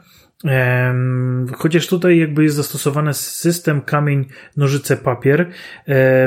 Postacie tutaj mają, władają albo techniką, albo siłą, mm, albo zwinnością, czy tam szybkością, w zależności od tłumaczenia. E, I tak jak w kamień, papier, nożyce, e, jeżeli mamy kogoś zwinnego, no to mm, on y, lepiej, większe obrażenia zadaje siłaczom, z kolei siłacze zadają mniejsze obrażenia tym zwinnym, ale tam i tak dalej, i tak dalej, e, sobie to wszystko tam, tam działa. Więc te postacie właśnie mają jakby specjalizację w tych, w, tej, w tych trzech dziedzinach, a oprócz tego oczywiście Jedne są e, tankami, czyli przyjmujące bardzo dużo obrażeń, e, ale zadające mało obrażeń. Drugie są postaciami leczącymi. E, jest jakieś tam wsparcie, buffy, debuffy, ciosy, to wszystko, to wszystko ma miejsce. A przy okazji każda każdy jakby ten atak czy, czy użycie umiejętności jest związane z odpaleniem mini cutscenki, w której ta postać, tak jak właśnie w anime, robi jakiś tam specjalny cios. E, co ciekawe, ja y, One Piece'a nie oglądałem. Znam tytuł, widziałem gdzieś tam jakieś fragmenty, ale nigdy nie obejrzałem całego odcinka. Natomiast e, właśnie przez to, że dowiedziałem się, że ta, ta gra została wydana 25-lecie serii, byłem ciekawy, jak bardzo e, gra przypomina anime. I po pierwsze odpaliłem sobie fantastyczny filmik na YouTubie, e, czyli po jednej sekundzie z każdego odcinka z tysiąca odcinków One Piece'a to to wideo jakby było tysiąc sekund po jednej sekundzie z każdego odcinka z tysiąca odcinków i było fenomenalne przeżycie. E, tysiąc sekund wydaje mi się, że każdy może poświęcić e, na to, żeby go, żeby go obejrzeć ten filmik, a jest naprawdę kapitalny. Ale też e, byłem ciekawy, jak rozwiązano walki z bossami. I co ciekawe, właśnie walki z bossami były super, super odtworzone właśnie w grze, wręcz dodając jakby mm, takiego sznytu i, i, i jakieś tam e, HD e, czy, czy, czy innego podrasowania, bo, bo niektóre z tych scen e, były w starych odcinkach, więc, więc też inaczej rysowanych, inną techniką przy, przy użyciu mniejszej ilości sprzętu komputerowego, a tutaj jednak gra prezentuje się bardzo dobrze graficznie i w tym, w tym, na tym silniku gry te same sceny dosłownie odtworzone klatka po klatce E, znalazły miejsce i to było dosyć, dosyć ciekawe przeżycie, więc e, wyobrażam sobie, że jeżeli ktoś jest fanem One Piece'a e, i teraz będzie miał okazję zagrać w tę grę, to e, będzie sobie fajnie przypominał właśnie te wszystkie rzeczy, które, które się podobały. A no naprawdę, jeżeli kiedykolwiek oglądaliście jakiekolwiek anime, e, chociażby przez sezon, to wiecie, jak epicko potrafi to być i, i, i jakieś tam zakrzywianie czasoprzestrzeni jest absolutnie czymś normalnym, więc, więc to jest, to jest dosyć, dosyć fajnie to rozwiązane. Jest bardzo duży wybór e, postaci, którymi możecie, możecie grać. Maksymalnie możecie mieć w drużynie E, cztery aktywne e, osoby. Tam są różne jakby mm, fabularne i poboczne aktywności, które angażują wybranych członków tylko załogi, więc nie zawsze możemy grać tylko tymi, którymi, którymi lubimy. Dlatego jest dobra wiadomość, że wszystkie postacie rozwijają się tym samym czasie. To znaczy, nawet jak jest ich tam dużo więcej, gramy tylko czterema, to i tak wszystkie dostają experience, wszystkie zdobywają poziomy. Wszystkie, do wszystkich jakby zdobywamy e, punkty umiejętności, które potem możemy sobie e, szybko rozdzielić e, pomiędzy, pomiędzy te umiejętności, które tam one mają. I właśnie też jest bardzo fajna rzecz. z tym związana, ponieważ jak odblokowujemy te mocniejsze ciosy, już tam historycznie zdobyte, to błyskawicznie odejmujemy punkty w starych ciosach, dodajemy sobie je do nowych ciosów E, i już możemy śmigać, e, śmigać z nowymi, więc jest to bardzo fajne rozwiązanie. Nie trzeba nigdzie się tam udawać, nie trzeba płacić za e, przekwalifikowanie postaci, więc widać, że to bardzo, bardzo twórcy poszli graczom na rękę. Natomiast jakby jest bardzo dużo rzeczy, które tutaj zostało zrobionych dobrze. Przede wszystkim na pewno widać miłość twórców gry do E, do anime. Nawet jeżeli nie byli fanami wcześniej, to naprawdę odrobili pracę domową na, na szóstkę z plusem. E, I to nawet mi, właśnie osobie, która po prostu gdzieś tam researchowała sobie potem to anime, dopasowując to do tego, co, co, co się dzieje na ekranie e, konsoli. Widać to po prostu, że tam naprawdę, naprawdę dużo, dużo serducha zostało wylane. Natomiast, natomiast to, co nie poszło, to e, są różne takie naleciałości z e, JRPG-ów, czyli to, że Często po prostu powtarzamy setki bitew, które są kompletnie bez sensu, ponieważ nie widzimy przeciwników, poruszamy się po prostu w, w czasie rzeczywistym po e, mapie, szukając jakichś znajdziek, czy, czy, czy po prostu przemieszczając się od punktu A do punktu B. I tam napadają na nas e, różni, różni przeciwnicy. I tych starć jest naprawdę, naprawdę od groma. E, te starcie często zwłaszcza z minibosami, potrafią zajmować długie minuty i właściwie nic się nie dzieje, tylko czwórką bohaterów klepiemy tego samego bossa tymi samymi ciosami, oglądając te same animacje. I przez to, że tytuł jest dosyć długi, bo e, przejście go zajęło mi 35 godzin, e, to, to po prostu to się nuży. E, to po prostu to się nuży, tym bardziej, że właśnie, tak jak mówię, ciągle oglądamy te same animacje, więc na początku jest wow, że o, tu kurczę, tu ten cios robi tak, tu ten cios robi tak, a potem jak już odblokujecie 38 cios dla tej postaci i on się inaczej nazywa, ale właściwie ta postać robi to samo, tylko jest jakiś inny filtr graficzny nałożony na tą postać, e, która wykonuje ruch, to zaczyna to się po prostu robić nudne, a jak powtarzacie ten cios setny raz, tysięczny raz, to już w ogóle jest pełna nuda, więc E, więc ja gdzieś tam pod koniec e, już jakby byłem znużony tą mechaniką walki.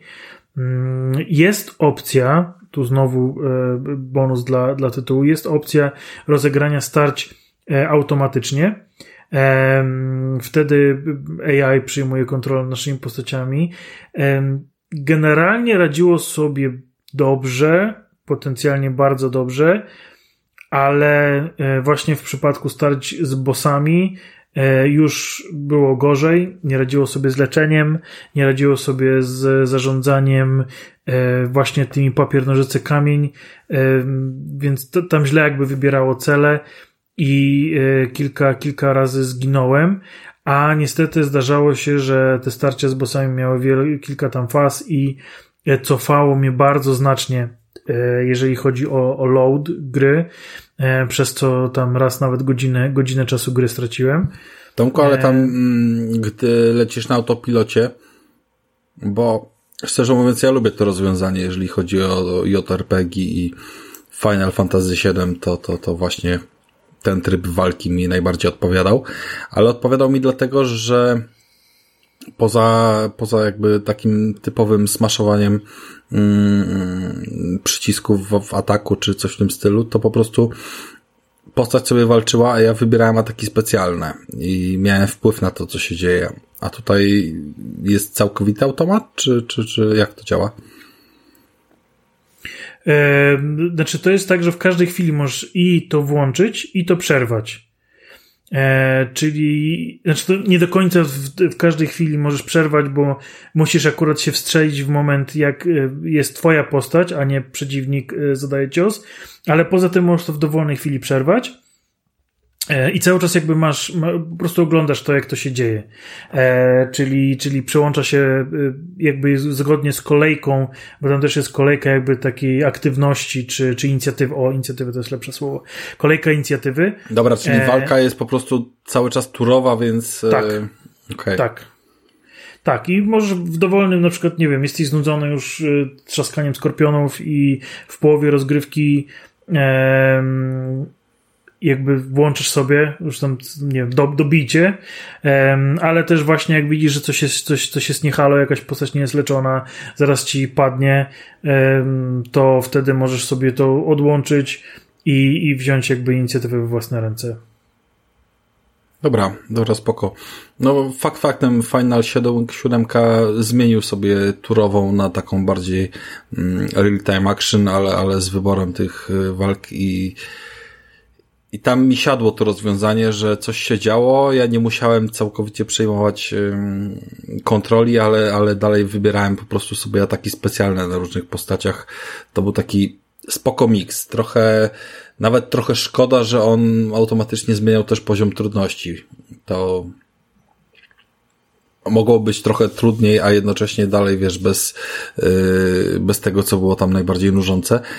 No ale myślę, że, że lepiej, żeby ta opcja była, niż żeby jej nie było, no. Co dużo mówić. Znaczy, tam jest... Y, trochę ciężko jest mi oceniać ten tytuł, bo mm, nawet teraz, jak właśnie chcę coś powiedzieć o, tym, o tej grze, to jednak mówię więcej plusów.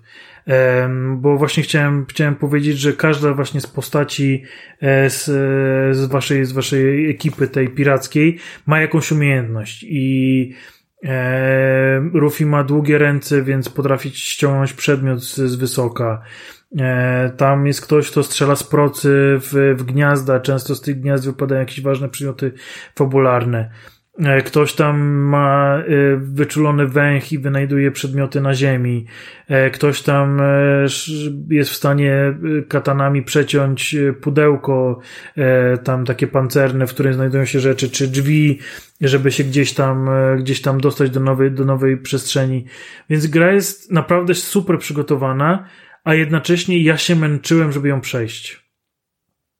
E, więc e, ja tak właściwie, no, że, mówiąc szczerze, gdybym nie dostał jej do, do recenzji, tylko byłoby to gra, którą sam sobie kupiłem, to pewnie bym jej nie skończył. E, bo... Nie skończył, sprzedał i zapomniał. T tak, bo naprawdę te walki były super nużące już pod koniec. Czyli mówisz, że brzmi jakby było ok, ale tak naprawdę nie jest. Znaczy, jest, nie wiem, może też, yy, gdyby to sobie rozłożyć na jakieś mniejsze dawki, a ja usiadłem i w ciągu tygodnia ją przeszedłem. Okej, okay, godzin w ciągu, więc, więc, e, więc gdzieś tam po 6-7 godzin dziennie, w weekend, no tam powiedzmy po 5 godzin e, w tygodniu, no i weekend grałem od rana do wieczora. Więc, e, więc no to też może mogło mieć na to wpływ. Wydaje mi się, że powiedz, jeżeli, jeżeli to, ktoś a, a na grać co to wyszło? dwie godziny, na pewno wyszło na PlayStation, na pewno wyszło na Switcha, ale jak to wychodzi na resztę platform? Trzeba szybko sprawdzić. My ostatnio Już, tak. wymyśliliśmy nowe pojęcie, dyskutując y, w międzyczasie, jak Tomek będzie sprawdzał, to powiedziałem. Nie, wyszło na, y, przepraszam, na Switcha nie wyszło, na Switcha dopiero ma wyjść, natomiast na ten moment wyszło na y, PlayStation 4, 5, Xbox Series X, S oraz Microsoft Windows. Okej, okay, czyli nie tak jak Octopath. Nie, nie, nie, nie, nie, nie, nie, nie, nie, nie, nie, nie, nie, nie. I w ogóle graficznie jest zajebiście. Graficznie jest naprawdę, jeżeli lubicie właśnie taką japońską kreskę, to ja byłem absolutnie zachwycony i tymi animacjami, i e, długimi filmikami z walk z bossów, i jakimiś retrospekcjami, i właśnie odtwarzaniem tych scen prosto z anime. Petarda, naprawdę petarda. Ja chciałem powiedzieć tylko, że e, nowe pojęcie wprowadzamy do użytku. Mm, gra może być ekskluzywem na jakąś platformę. Typu, wiecie, no Mario na Nintendo, albo The Last of Us na, na PlayStation, albo Gearsy na Xboxa. Ale y, też ekskluzywne wykluczenie. I to jest nasze nowe pojęcie, które autorskim znaczkiem będziemy e, określać. Mm, na przykład Call of Duty będzie ekskluzywnie wyłączone na PlayStation 5, bo wszyscy inni będą je mieli za 10 lat, nie? Mhm. I Octopath Traveler właśnie takim ekskluzywnym wyłączeniem też był na Xboxie, e, a na wszystkim innym był dostępny. No, więc y, takie, takie będą historie, y, tak będziemy realizowali trendy. Y, Czyli w dużym uproszczeniu 6 na 10 y, zbliżać się tylko jakby na Switchu, gdy raz na jakiś czas masz go odpalić. Nie, nie... no nie, no myślę, że tak. Na, pe na pewno jeżeli lubicie JRPG, tak. Na pewno jeżeli lubicie One Piece yy, anime lub mangę, będziecie zachwyceni tą grą. I wydaje mi się, że w małych dawkach, gdzie małe rozumiem przez 2-3 godziny, e, dziennie, czy, czy, czy, czy, już w ogóle rzadziej, to, to w ogóle petarda, to też możecie jakby nie złapać tej, tej nudy.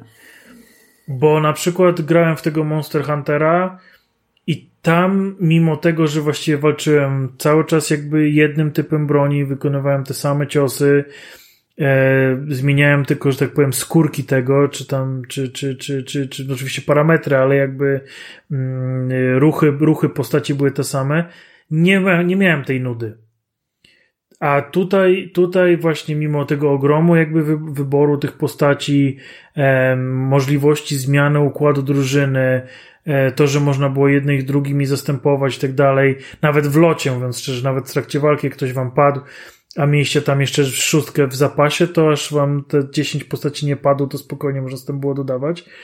Tak, e, tak mimo wszystko ten, ten, ten system mnie po prostu zajebiście nudził i tych walk było zdecydowanie za dużo, a już w ogóle pod koniec to naprawdę mam wrażenie, że podkręcili jakby ten, losowy, e, losowy generator starć e, na, na maksa, bo tam co centymetr po prostu odpalało, odpalała się walka z randomowymi przeciwnikami i tego było po prostu za dużo. Jakby, jakby tak na siłę ktoś chciał wydłużyć tymi walkami grę, a, a moim zdaniem niepotrzebnie, bo jakby ta gra miała 20 godzin i zaprezentowała tę samą historię, byłoby moim zdaniem zajebiście, a tak tak trochę przesadzili jakby z, z wydłużeniem tego tak trochę przesadzili. No, ja też nie lubię, jak się pewne rzeczy ciągną za długo i, i to dotyczy zarówno tytułów małych, jak i dużych. Y, nawet The Last of Us 2 miało te zarzuty, że, że trochę pewne elementy były w nim rozciągnięte, czy, czy nie wiem, God of War ostatni. Mm, brakuje, brakuje skompresowanych historii i ja, ja w pełni się zgadzam z tym, że, że trzeba nasz, nasz czas trzeba szanować Mamy, mamy pieniądze, ale nie mamy czasu. Dokładnie tak. Szczególnie gdy patrzymy na gry, które teraz są abonamentowo, to nawet nie mamy pieniędzy, a i też nie mamy czasu, nie? A, a tyle gier wchodzi. Więc yy, jak najbardziej róbcie krótsze gry, chętnie poznamy historię na 10 godzin, yy, zapraszamy. Krystianie? Eee, obecnie. Ty podobno masz e, również gry, do których po pierwsze nie potrzeba prądu, e, a po drugie można 10 godzin opierdolić w jeden dzień i, i to jest taki specyficzny klimat. No jest, jest, jest. Dobra, słuchajcie, więc e, jedziemy. Temat główny. Gry średnio zaawansowane. Tytułem wstępu. Słuchajcie, ja wie, dałem taki mocniejszy wstęp rok temu, 15-20 minutowy. Ja w ogóle ostatnio przesłuchałem sobie ten odcinek. E, żeby wiedzieć o czym mówiłem, żeby go nie powtarzać, więc tam sobie e, możecie e, jeżeli nie, nie słuchaliście po prostu do 208 odcinka, tam gdzieś w połowie w temat ten główny się zaczyna, to zacznijcie może od tamtego, a później, później jak już przesłuchacie tamtego, to kontynuujcie ten. No chyba, że że słuchaliście tamten, więc jest spoko. Ponieważ e, sporo terminologii tam jest, którą będę używał. Jest też ogólnie o planszówkach, jakie planszówki kupować, jak zwracać na to uwagę i tak dalej. No mówię po prostu taki poradnik też i od czego zacząć. E, dzisiaj sobie powiemy o średnio zaawansowanych planszówkach, więc planszówkach już z raczej bardziej skomplikowaną mechaniką, planszówkach, które w których e, już e, instrukcje trzeba ogarnąć najlepiej wcześniej samemu, e, najlepiej też ze sobą zagrać. Ja na przykład tak robię, jak się uczę do danej planszówki. No bo to będą już takie A konkretne, możesz, już bardziej... Możesz powiedzieć jako to poradę? Co, co, co, co jest dobrą praktyką? A propos? No, o tym zagraniu samemu ze sobą. To tak, no, ciekawie, to akurat mnie no, no, no tak, ogólnie masz tak. E, odpalasz instrukcję, masz zawartość pudełka, później masz e, przygotowanie do gry, więc rozłożenie planszy, jakichś tam pionków, kart, czegokolwiek, a później po prostu przebieg akcji, na czym planszówka będzie polegała i tak dalej. No i ja na ogół robię sobie to tak, że sobie rozkładam pla planszówkę, jeżeli jej kompletnie nie znam, tak jak jest w instrukcji i po prostu gram sobie z wirtualną drugą osobą, po prostu przechodzę przez jedną, dwie, trzy rundy i po prostu gram sam ze sobą, żeby nauczyć się tak zasad. Tak jest najlepiej i tak jest najłatwiej i w praktyce to wychodzi najlepiej, e, ponieważ nie ma zamulaczy. Strasznie nie lubię zamulać. Sam, samemu głupio mi jest, kiedy ludzie czekają, a ja muszę do instrukcji zajrzeć. Czasami tak trzeba, bo są, bo w bardziej skomplikowanych planszówkach niestety te mechanizmy są tak skomplikowane, że trzeba pamiętać też o pewnych wyjątkach. E, ludzie zapominają też o jakichś tam wyjątkach, e, a ja mam gdzieś to tam w tylu głowy, aha, dobra, no przy tym jeszcze coś trzeba e, ogarnąć. E, więc e, fajnie sobie tak zagrać 1, 2, 3. No chyba, że planszówka jest w miarę prosta i szybko łapiecie, e, to jest spoko, ale, ale ja sobie po prostu to tak robię, tak. No, więc słuchajcie, dzisiaj będą właśnie takie bardziej skomplikowane planszówki, trudniejsze, dającą też sporo fanu przez to. No i takie topy, topy topów. Powiemy dzisiaj o jednych z najlepszych planszówkach, jakie w ogóle istnieją. I wierzcie mi, że na pewno tak jest. Tak. E, tak jak e, Tomku, e, bo ty nie na przykład pytałeś się skąd wiem o, to się nazywa average weight, czyli jak planszówka, jak ciężka jest planszówka. Tak, tak, tak, tak. no widzisz, jakbyś obej posłuchał 208 odcinek, to byś wiedział. więc nie powiem ci tego. Jasne, czy miałbyś mi to powiedzieć? To Oczywiście, że ci nie, no. nie powiem, bo ja się nie będę powtarzał, a tam powiedziałem, gdzie zajrzeć. E, znaczy, coś takiego jest? Lepiej, lepiej to powtórz, bo ja wiem, że Tomek nie przesłucha. Tomek nie słucha. Okej, okay, ale akurat, akurat Tomek płaci, to wiesz. E, e, dobra, więc słuchajcie, z, zacznę. E, aha, i jeszcze mała niespodzianka. Słuchajcie, na końcu tego odcinka, albo w środku, zobaczę, będę miał dla Was planszówkę, którą dostaniecie ode mnie za darmo każdy, kto to posłucha. Więc e, i to jest bardzo dobra planszówka. Więc e, dam wam namiar na planszówkę, którą możecie sobie sami ogarnąć. E, potrzebujecie tylko i wyłącznie instrukcji i talii 52 kart, którą chyba każdy ma w domu. I przez to stworzymy nową planszówkę, bardzo fajną, taką nawet bohaterską bym powiedział, w której będziecie w kooperacji grać razem i jest naprawdę super. Ostatnio w nią grałem, więc powiem wam o niej później, albo, albo e, w przeciągu tego odcinka, albo pod koniec zobaczę, e, tak żeby mi to nie uciekło, ale o tym pamiętam. E, dobra, będę sobie rozmawiał też z Tomkiem, bo Tomek też przygotował dwie, trzy planszówki, tam widziałem. Więc będziesz Tomek wywołany w momencie, kiedy będę chciał się napić wody. Cudownie, e, dziękuję No, ci. więc... E, Cieszę się, że mogę być twoim supportem. Okej, okay, super. Więc dobra, słuchajcie, zacznijmy od czegoś takiego lekkiego, małego, przyjemnego. Nie mam tej planszówki, powiem wam, że teraz bym sobie w nią zagrał, czyli Galaxy Tracker.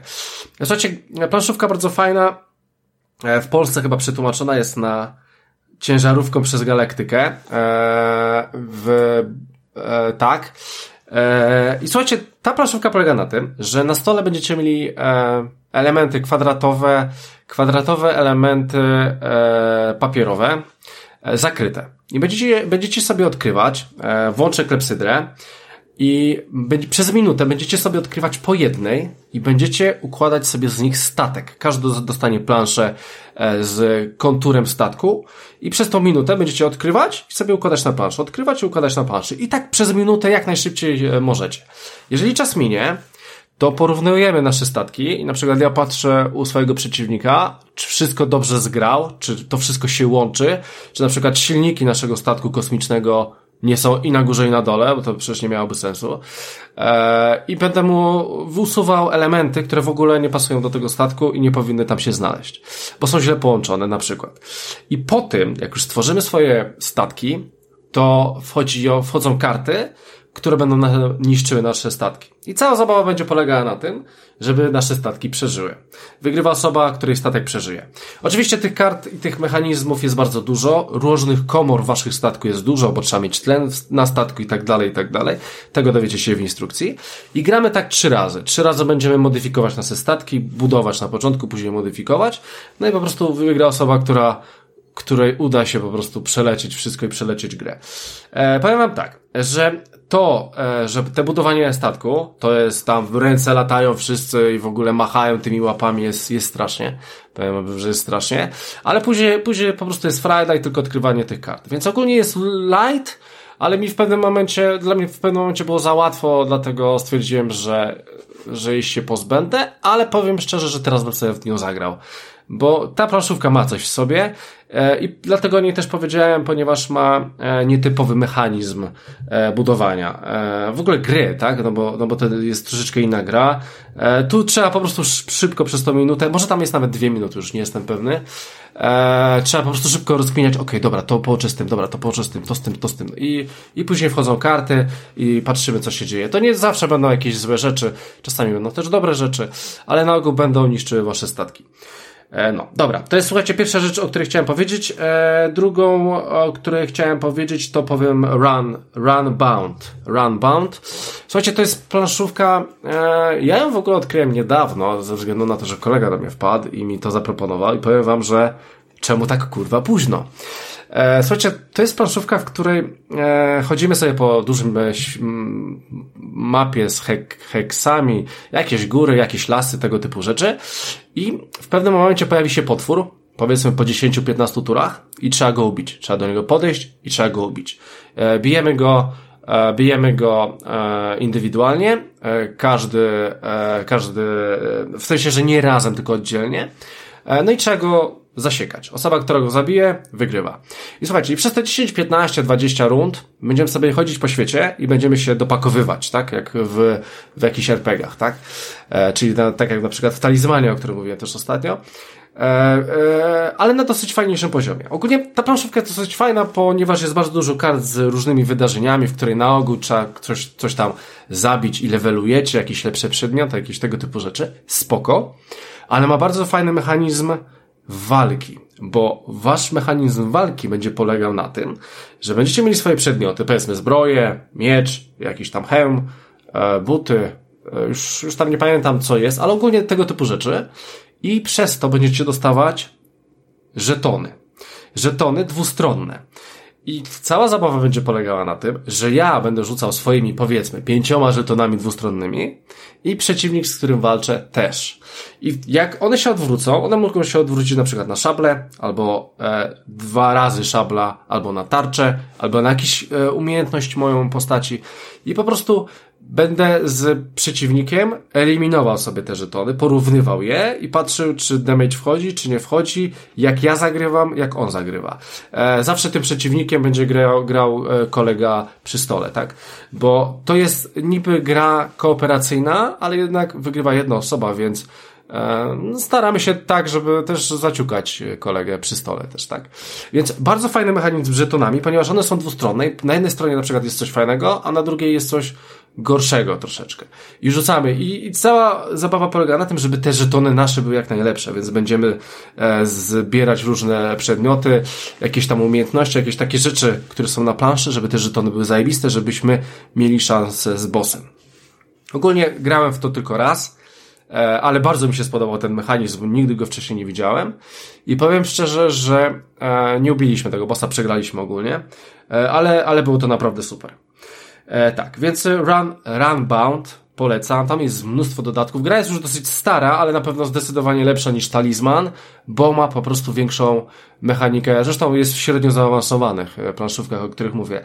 Ale, ale dzięki temu ta walka jest super i po prostu dużo się dzieje i ja lubię coś takiego. E, dobra, więc słuchajcie, przejdziemy do kolejnej gry. Słuchajcie, po kolejnej grze oddam głos Tomkowi, bo właśnie to będzie ten moment, że będę musiał się napić. E, więc e, słuchajcie, e, powiem może o, o pandemiku, który jest bardzo popularny. Zresztą na, na czasie był ostatnio. Słuchajcie, Pandemic to jest gra, która już ma swoje lata, chyba z 10 lat ma albo 15. Pamiętam, że ja dostałem premierowy, premierowy, premierową planszówkę kupiłem. To jest bardzo fajna gra, w której e, wspólnie, kooperacja dwóch do czterech, e, będziemy starali się zatrzymać wszystkie epidemie chorób. Chorób jest cztery, E, i one po prostu wybuchają na całym świecie. Mamy ogromną planszę e, która przedstawia e, no, mapę świata i po prostu one będą wybuchać w różnych miejscach. Chile, e, czy tam, nie wiem, Francja, czy, czy Japonia, czy Stany Zjednoczone, w różnych miastach e, w tych, e, w tych państwach. I my będziemy badaczami, e, którzy po prostu będą dzięki kartom poruszać się po tych miejscach i po prostu starać się, żeby te choroby znikały, wykorzystując pewne nasze zdolności. E, tak. I słuchajcie, gra jest o tyle fajna, że ma dwie talie. Jedna talia to jest nasza talia z miejscami, które są na tej planszy, czyli powiedzmy jest 60 e, miast e, i z której będziemy korzystać, która, którą będzie tworzyła naszą rękę i dzięki temu na przykład mam na ręku Chicago, wykładam tą kartę, lecę do Chicago, tak? E, mniej więcej tak to polega. Tam, tam ogólnie mechanika jest dosyć bardziej skomplikowana. Ja, ja mówię po prostu jedną z możliwych akcji, co można zrobić. E, natomiast jest jeszcze jedna talia z chorobami, która też, e, też powiedzmy jest jej 60, której po prostu będą wybuchały różne e, stadia chorób. E, no i powiedzmy, że w Chicago padła karta, że w Chicago jest ta choroba. Spoko, ta karta jest gdzieś wtasowana do środka i jeżeli ona jeszcze raz się pojawi, a tam jest choroba, to wpada nam epidemia i wszystkie miasta połączone z Chicago e, mają, mają swoją e, chorobę i jest ogólnie przejebane. I cała zabawa polega na tym, żebyśmy my współpracowali ze sobą, że ej, dobra, to ja mam skill taki i taki, wybuduję laboratorium w tym miejscu e, i ja sobie tam polecę. Dobra, no to w takim razie ja pójdę do tego Chicago, bo tam jest choroba, idę ją zatrzymać. E, e, dobra, to słuchajcie, to może ja polecę, nie wiem, gdzieś indziej i uleczę kogoś albo coś. I po prostu rozkminiamy, żeby to się wszystko nie spridowało, żeby to się nie rozrastało, żeby nie było E, tego, co, żeby to nie było po prostu e, ciężkie do ogarnięcia. E, gra ma parę poziomów trudności, można zrobić, żeby było ciężej, łatwiej i słuchajcie, powstało do tego miliard dodatków, miliard. Powstała również gra, którą mam w domu, Legacy, czyli grę, której przechodzimy, którą się już zużywa, otwiera się elementy, nakleja się naklejki na map, na, na planszę którą jak rozegracie 12 do 24 partii, możecie wyrzucić do śmieci. E, ja na pewno to zrobię, ale na razie jeszcze nie mam czasu, biorę się za to, ale wiem, że to rozpierdala e, mózg i to trzeba zagrać. I ja to zrobię, więc ogólnie pandemię polecam, żeby zobaczyć o co chodzi w tej grze, ale opcja Legacy polega na tym, że co partię dochodzi na przykład choroba, e, kto, gdzieś się coś dzieje, w jakieś, e, jakieś miejsce jest niedostępne i w ogóle dzieją się zajebiste rzeczy, ale jeszcze tego nie doświadczyłem. Więc wszystko przede mną, ja będę to ogrywał i wam też polecam, bo to jest bardzo fajna gra na kooperację z jednym, jednym troszeczkę minusem. E, ten minus to jest syndrom lidera, czyli osoby, która wszystkim mówi, co mają robić. Niestety miałem takie partie, E, i jest to chujowe, bo wtedy ta osoba gra, nie my. Więc to trzeba też zwracać na to uwagę. Najlepiej niech każdy powie swój pomysł, co chce zrobić i analizujemy jego, co robimy, a nie, ej, dobra, to może ty zrób to, a ty zrobisz to. Nie, bo to, to nie mija, mija się z celem, to jest kooperacja, a nie, a nie jedna osoba gra w planszówkę. Więc e, jak najbardziej pandemię polecam. Jakikolwiek edycję możecie spróbować normalną pandemię, albo od razu w Legacy, bo w Legacy macie też opcję normalnej pandemii, więc macie tam taki trial, żeby później walnąć Legacy. Tylko pamiętajcie, że to jest planszówka, którą się wyrzuca do śmieci później i się wyrzuca. Nie możecie z tym nic zrobić, wierzcie mi. E, szczególnie, że e, ta pandemia Legacy ma fabułę, więc e, odkrywacie tą fabułę, więc później drugi raz przechodzić to samo, wierzcie mi. No można, wiem, że ludzie to robią. Tam z, z, w ogóle są już trzy sezony tego, bo jest zerowy pierwszy i drugi, ale jak coś to zacznijcie od jedynki i No ale to naprawdę... nie można jej na przykład dać innym ludziom albo sprzedać? Trzeba zaraz wyrzucać? Ale chodzi o to, że ona jest zużyta. Masz elementy w środku, pudełka kartonowe, które rozrywasz, żeby się dostać do środka. I na przykład w środku masz naklejki, które naklejasz na karty, na instrukcję obsługi, na planszę całą. I ciężko jest to wszystko później do kupy wziąć. No, no nie, no. Kurwa, trochę no, bez masz, sensu. Masz jeszcze, nie, właśnie nie. Właśnie tak ci się wydaje, że to jest To jest, sensu. Tomek, trochę to jak jest... Lego. Pomyśl o tym jako Lego. No to nie, jest... ale Lego sobie postawię na, na półeczce, tak? I potem będę, będą koledzy mi zazdrościć albo nie tak. w zależności od y, tam potrzeb, nie? A tutaj? E, powiem ci, A tutaj że... przeżyjesz e... jednorazową przygodę. powiem ci tak, to jest pandemia, czyli gra planszówkowa pandemia z, z tym, że się dużo dzieje i po prostu gra się kompletnie zmienia. Ale dalej będziesz mógł, jak przejdziesz ją całą, będziesz mógł zagrać w tą podstawową pandemię. Ale już bez tych innych elementów, ponieważ one już zostały zużyte. To po prostu, to już po prostu nie będzie miało sensu.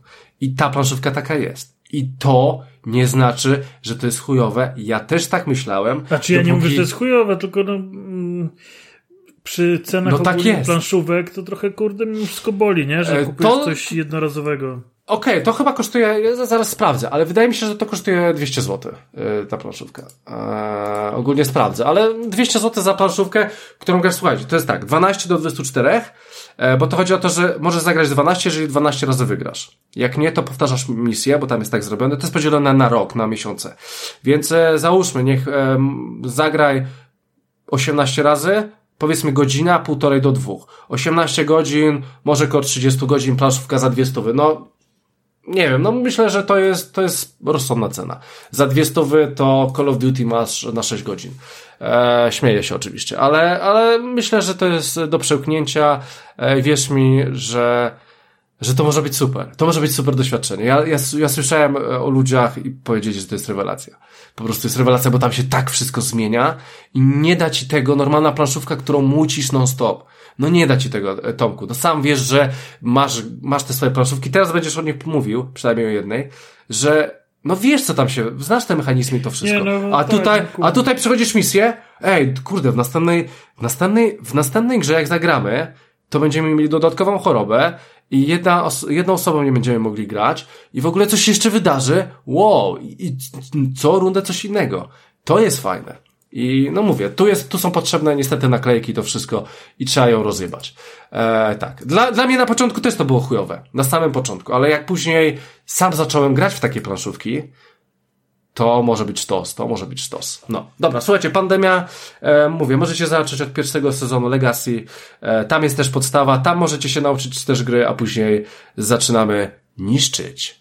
E, no, a jak nie, to normalne, normalna pandemia, do której jest mnóstwo dodatków, na pewno znajdziecie w internecie, bo gra jest bardzo popularna i jest jedną z najlepszych, e, jest najle aktualnie najlepszą grą Legacy na świecie, więc e, jeżeli chcecie niszczyć planszówkę, to zacznijcie od pandemii. Dobra, słuchajcie, więc tyle jak sobie zrobię chwilę oddechu. Wiem, że Tomek ma swoje trzy gierki w ogóle w, w ciekawych klimatach. Widać, że Tomek bardzo lubi fantazy. E, więc no, zacznij Tomku od czego chcesz. E, E, może zacznij od najsłabszej. O, może nad, zacznij z tej listy od najsłabszej planszówki twoim zdaniem. Kurde, no to. No dobra, no to mówiąc szczerze, dobrze mam poustawioną kolejność w rozpisce. Mhm. E, I będzie to Władca Pierścieni Podróże przez Śródziemie. Absolutnie nie jest to gra słaba, jest po prostu e, najsłabsza z tych trzech, które, które sobie wpisałem na dzisiaj. Mhm. E, jest to bardzo ciekawa planszówka, dlatego że e, mamy tutaj aplikację towarzyszącą na telefonie. E, nie wiem, czy, czy kojarzycie, był taki czas na PlayStation 4, gdzie były różne takie gry typu party, że kontrolerem był wasz telefon. I wiedza to potęga na przykład. Proszę cię, to czy... kurwa do dzisiaj są najlepsze gry, które wyszły na. No ale, no ale, ale jest, jest trochę problem teraz na, na, na, na piątce, piątce w nie grać, więc mogliście już o niej zapomnieć, e, bo trzeba się trochę namęczyć. No, e, trzeba przez e, IP wpisywać połączenie, to prawda. Więc, więc, więc były, były właśnie gry, które, które korzystały z tej, z tej funkcjonalności. I oto pojawia się właśnie planszówka, która również wykorzystuje wa, wasz telefon i aplikację, aczkolwiek wystarczy jeden telefon, jedna taka aplikacja. I to, co również wyróżnia tę planszówkę, to to, że w niej możecie dokonać save'u. Możecie spotkać się ze znajomymi, rozegrać partyjkę, rozejść się do domu, zasejwować, spotkać się ponownie nawet za rok, odpalić save i będziecie dokładnie w tym samym miejscu i możecie kontynuować waszą przygodę. A jest to o tyle ciekawe, że e, kolejne scenariusze w tej planszówce e, rozwijają wasze postacie, jak w RPGach. Czyli y, bierzecie sobie elfa, bierzecie sobie e, obieży świata, bierzecie sobie e, hobbita e, i wasze postacie się rozwijają. Zdobywają doświadczenie, zdobywają nowy ekwipunek i nie musicie magicznie zapisywać ich na kartce papieru i wrzucać do pudełka i teraz z kim ja grałem, że miałem ten super miecz plus 3 i tarczę plus 18 nie, tylko to wszystko robi właśnie ta aplikacja. Możecie sobie zapisać kilka tych save'ów, e, mieć różne rozgrywki z różnymi ludźmi, z którymi do tej pory graliście. Mm, jest to bardzo fajne rozwiązanie. Sama, sama gra jest właśnie, y, pod tytuł jej to jest Podróże przez Śródziemie i właśnie e, do tej, do tej, do, do tego słowa podróże e, się głównie odnosi, ponieważ właśnie e, nie tylko z Shire do Mordoru, ale też możecie wykonywać różne inne trasy. I na tych trasach e, będziecie spotykać właśnie orki, gobliny e, czy, czy, czy inne wargi, e, które będą chciały was zabić, a wy będziecie je pokonywać i będziecie zdobywać skarby i będziecie pokonywać minibossów. Wszystko to jest fabularyzowane. Aplikacja kieruje, kieruje was przez te wszystkie historię, e, dostajecie właśnie informacje o tym, co, co, co się dzieje, dostajecie jakiś background o tym, gdzie jesteście, więc ma to wszystko taki trochę smak sesji RPG, e, gdzie po prostu ta planszówka za was to robi. Nie musicie mieć żadnego wytrenowanego mistrza gry, możecie po prostu usiąść i, i delektować się tą rozgrywką. E, fajne są te plansze też dołączone do, do, do, do, do pudełka. E, fajne są figurki, również i przeciwników, i, i waszych postaci. Ja w ogóle jestem fanem właśnie takich planszówek, gdzie są ładne figurki. Tutaj, tutaj to właśnie ma miejsce. E, więc wydaje mi się, że jest to e, ciekawa pozycja dla osób, które posiadają stałych znajomych, z którymi, z którymi rozgrywacie, a jednocześnie nie spotykacie się super często e, i właśnie dzięki temu możecie sobie w tej aplikacji zrobić save. Także ciekawe rozwiązania, fajny, fajny klimat, śródziemia, fajna rozgrywka, roz, rozwój postaci, rozwój postaci także przechodzący z, z scenariusza do scenariusza. Scenariusze mają różne poziomy trudności, więc też to nie jest tak, że od razu was e, rzucają na głęboką wodę albo zawsze zaczynacie od zera.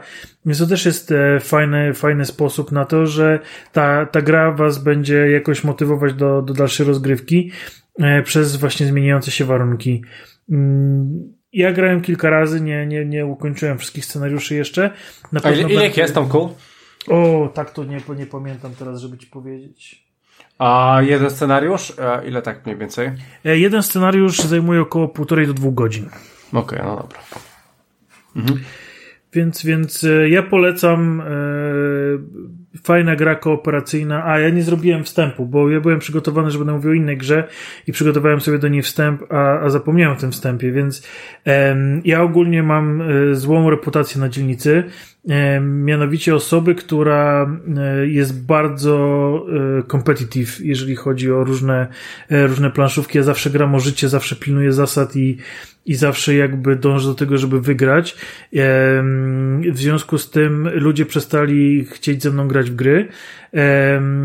Więc ja przeniosłem się właśnie z gier, w których e, wszyscy konkurują ze sobą, na e, gry kooperacyjne. I jest to jeden właśnie jest to jeden z przykładów właśnie takiej gry kooperacyjnej, którą udało mi się odkryć w takim settingu, że, że dużo moich znajomych się odnajdzie bez problemu, e, czyli Władca Pierścieni, a jednocześnie właśnie wspólnie, wspólnie coś robimy i, i mamy, mamy jakby jeden cel, e, dzięki czemu e, chętniej się w te gry ze mną gra.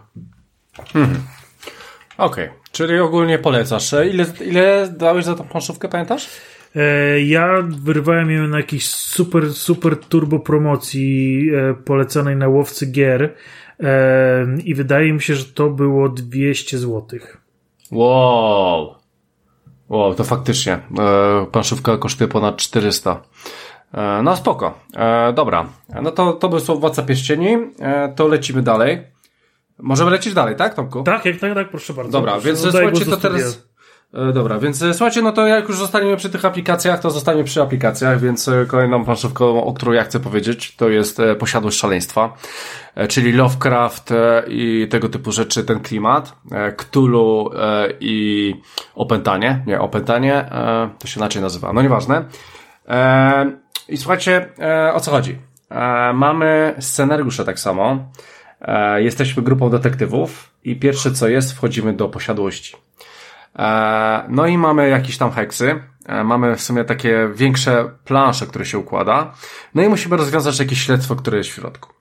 E, no i też jest specjalnie dedykowana aplikacja, jeżeli chodzi o tą grę. Ja to sobie jeszcze robię inaczej, że ja sobie taką grę, to też jest ciekawostka, mamy w telefonie ale ona nas prowadzi. Jest, e, jest tam lektor, który mówi po polsku, gra jest po polsku, e, mówi nas, nam po polsku, wprowadza nas w ten świat i tak dalej i są różne rzuty na, e, na różne rzeczy.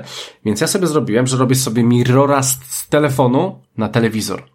I po prostu wszyscy oglądamy sobie telewizor, tak? I gramy też na planszy, więc to, to mi się fajnie sprawdziło i polecam robić takie rzeczy. E, tak, więc o co chodzi? Wybieramy jedną z tam bodajże ośmiu postaci. E, tak, każda ma sześć różnych umiejętności. E, jakiś tam, nie wiem, siła, jakąś tam inteligencja, e, wiedzę, jakieś tego, tego typu rzeczy. I po prostu będziemy chodzić po planszy, mamy dwie akcje i rozwiązujemy różne rzeczy, które się tam znajdują. No i oczywiście jest tam na przykład jakaś wskazówka, znak zapytania, więc e, naciskamy ten znak zapytania w, na tablecie, dajmy na to, czy tam na telefonie. No i tam czytamy o co tam chodzi i na przykład jest jakiś test na jakąś umiejętność. No to robimy tą test, robimy test na umiejętność. No i jak jest plus, to tam na, na, znaczy jak nam się uda, to naciskamy, że nam się uda i coś się dzieje. I po prostu bardzo fajnie to działa, jeżeli chodzi o tą aplikację w ogóle, e, o całe, o całe prowadzenie tej gry. E, czasami nawet mamy łamigłówki, które trzeba rozwiązać na, na e, tablecie, nie, zostajmy przy tablecie, e, na tablecie, e, takie łamigłówki, które na przykład e, są dosyć skomplikowane, trzeba coś tam przesunąć, albo trzeba rozwiązać ciąg liczb, jak znajdziecie jedną liczbę, to macie informację, że jedna liczba jest poprawna, trzy są niepoprawne, a, a kolejne dwie to w ogóle ich nie ma. Więc jest tam tego dosyć sporo. No i wychodzą, i oczywiście po jakimś czasie wychodzą stwory. Jest tura e, przedwiecznych, e, która, ona się jakoś nazywa, już, już nie pamiętam. faktem jest, że to jest ruch przeciwników i oni się do, ciebie, do was zbliżają i po prostu z nimi walczycie. I teraz tak, słuchajcie, planszówka jest świetna. Świetnie wykorzystuje tablet. E, świetnie wykorzystuje elektronikę e, w planszówce. Ja ogólnie jestem tak sceptycznie do tego nastawiony, ale tutaj jest to niezbędne. Szczególnie, że e, całe przygotowanie planszówek czasami jest długie, monotonne, a tutaj, tutaj nie ma opcji, bo odpalacie scenariusz pierwszy i macie napisane, dobra, rozłóżcie ten heks, na tym heksie mają być takie żetony, tutaj są drzwi, drzwi, drzwi, ok. No i jak wchodzicie, otwieracie drzwi, no to pojawia się wam na tablecie, ok. Nowe drzwi, wkładamy nowe drzwi, znaczy, Boże, nowe drzwi, nowy kafelek, z, post, z, e, z otoczeniem i tak dalej, i tak dalej. Więc e, fajnie, fajnie tablet z wami idzie. E, gra jest stosunkowo trudna. Bardzo często przegrywamy w tej grze. bo tam jest taka opcja, że jak że wasze życie spadnie do zera, albo wa, wasza poczytalność powiedzmy spadnie do, do zera, to później, to później wam się gra bardzo ciężko, a przy poczytalności zmienia wam się cel misji. E, więc ogólnie później jest bardzo trudno, więc trzeba się w miarę spieszyć, sprawnie to wszystko robić i kombinować. E, chcę powiedzieć o jednej rzeczy. E, chcę powiedzieć, kurczę mać, ale mi umknęła ta rzecz. Faktem jest, że w sumie mogę polecić tą planszę. Aha, wiem. Co, co ciekawe, gra ma tylko cztery scenariusze, więc ogólnie mało. No w kurwę mało. Jedyne udogodnieniem jest to, że jeżeli przegracie jeden scenariusz, odpalicie go znowu, to rozstaw będzie zupełnie inny e, i pewne elementy będą inne. Fakt faktem, że tam niby, niby, niby te dialogi będą te same, ale ogólnie to wszystko będzie inne. Więc ogólnie cztery scenariusze to jest mało, ale jak wejdziecie sobie w aplikację, to tam jest ich w sumie 20. Oczywiście są dodatki, które, e, które jeden dodatek wam udostępni dwa albo trzy scenariusze. Dosyć mało też, a dodatki po 150 zł. Ale jest też tam na przykład taka opcja, że są scenariusze, który trzeba, za który trzeba zapłacić. Więc możecie zapłacić za scenariusz, on wam się odblokuje i możecie grać w podstawce ten scenariusz. Tam chyba są dwa czy trzy takie scenariusze. Faktem jest, że grałem w tą planszówkę chyba cztery albo pięć razy, e, bo na ogół lubię jaki jest pełny skład w tym. Znaczy pełny skład. Chyba, nie wiem czy planszówka nie jest do pięciu. Akurat dla mnie taki optymalny skład to cztery. E, nawet grałem też w drugą misję, e, powiem wam szczerze i i mi się jakoś to nie znudziło. Do tego fajnie jest wracać po jakimś czasie i sobie odpalać, ewentualnie odpalić sobie inny scenariusz. To nie jest na pewno, to nie jest planszówka, w którą katujecie, katujecie, katujecie, bo to, bo to nie będzie miało sensu. To jest planszówka, którą sobie odpalicie raz na jakiś czas, a działa bardzo dobrze. Nie macie tone, to, to nowej instrukcji, bo to wszystko jest to wszystko jest dobrze zoptymalizowane, to wszystko fajnie działa i to wszystko się ze sobą łączy. Więc e, posiadłość szaleństwa polecam dla osób, które e, chcą po prostu też w teamie sobie zagrać i zobaczyć, jak elektronika fajnie oddziaływuje na planszówkę, bo e, chyba w tej grze robi to najlepiej, moim zdaniem a trochę już używałem tej. No jest jeszcze jedna planszówka, ale tam, tam aplikacja robi co, zupełnie co innego, więc, ale o tym powiem za, za rok. E, no, więc słuchajcie, posiadłość szaleństwa, fajni Cthulhu powinni, powinni spróbować, bo to jest e, bardzo fajna rzecz. E, słuchajcie, teraz będziemy przechodzić do takich, e, do mięsa. E, no, do, może jeszcze poza tą, ale później już będzie mięso. Słuchajcie, e, kolejną planszówką, o której chcę powiedzieć jest Suburbia. E, Suburbia jest planszówką, która jest bardzo łatwo dostępna. Ma teraz taki wielki box, w której są wszystkie dodatki. Nie jest to e, jakoś specjalnie drogie, ale powiem wam, że, że, że jest całkiem niezłe. I o co chodzi? Suburbia to jest, to jest takie przeniesienie e, gry, która nazywa się Sim City. E, czyli budujemy swoje miasto. Tak na dobrą sprawę budujemy swoje miasto z heksów. I słuchajcie, gra ma bardzo fajny feeling, e, bardzo, bardzo fajnie się w nią wchodzi, bo jest delikatna, jest lekka i naprawdę jest bardzo fajna. E, no, cała zabawa polega na tym, że każdy będzie z heksów, e, będą wychodziły heksy na stole. My zaczynamy z trzema heksami, które tak jak mniej więcej w, tak jak mniej więcej w E, w SimCity, e, e, SimCity, czy nawet, no tak, e, pokazywały na przykład jak budowaliśmy mm, mieszkanie dla ludzi, no to zaznaczaliśmy, że to są tereny mieszkalne. I tutaj mniej więcej wygląda to tak samo, czy tereny handlowe, czy usługowe i tak dalej. E, więc tu, tu jest to samo, z tym, że te tereny, które się łączą ze sobą, oddziaływują na siebie w jakiś sposób. Więc, e, no wiadomo, że jeżeli wy macie jakiś tam domek i na przykład obok was będzie na przykład, nie wiem, teatr, no to fajna okolica wam się trafiła, tak? Czy na przykład jakiś park. Fajna okolica. A jeżeli obok was będzie na przykład wysypisko śmieci, no to już chujowo. I tu jest, tu jest to samo, e, to jest to samo. Jeżeli wybudujecie coś, co nie, co, e, możecie wybudować coś, co bardzo źle oddziałuje na coś innego, przez co będą minusowe rzeczy.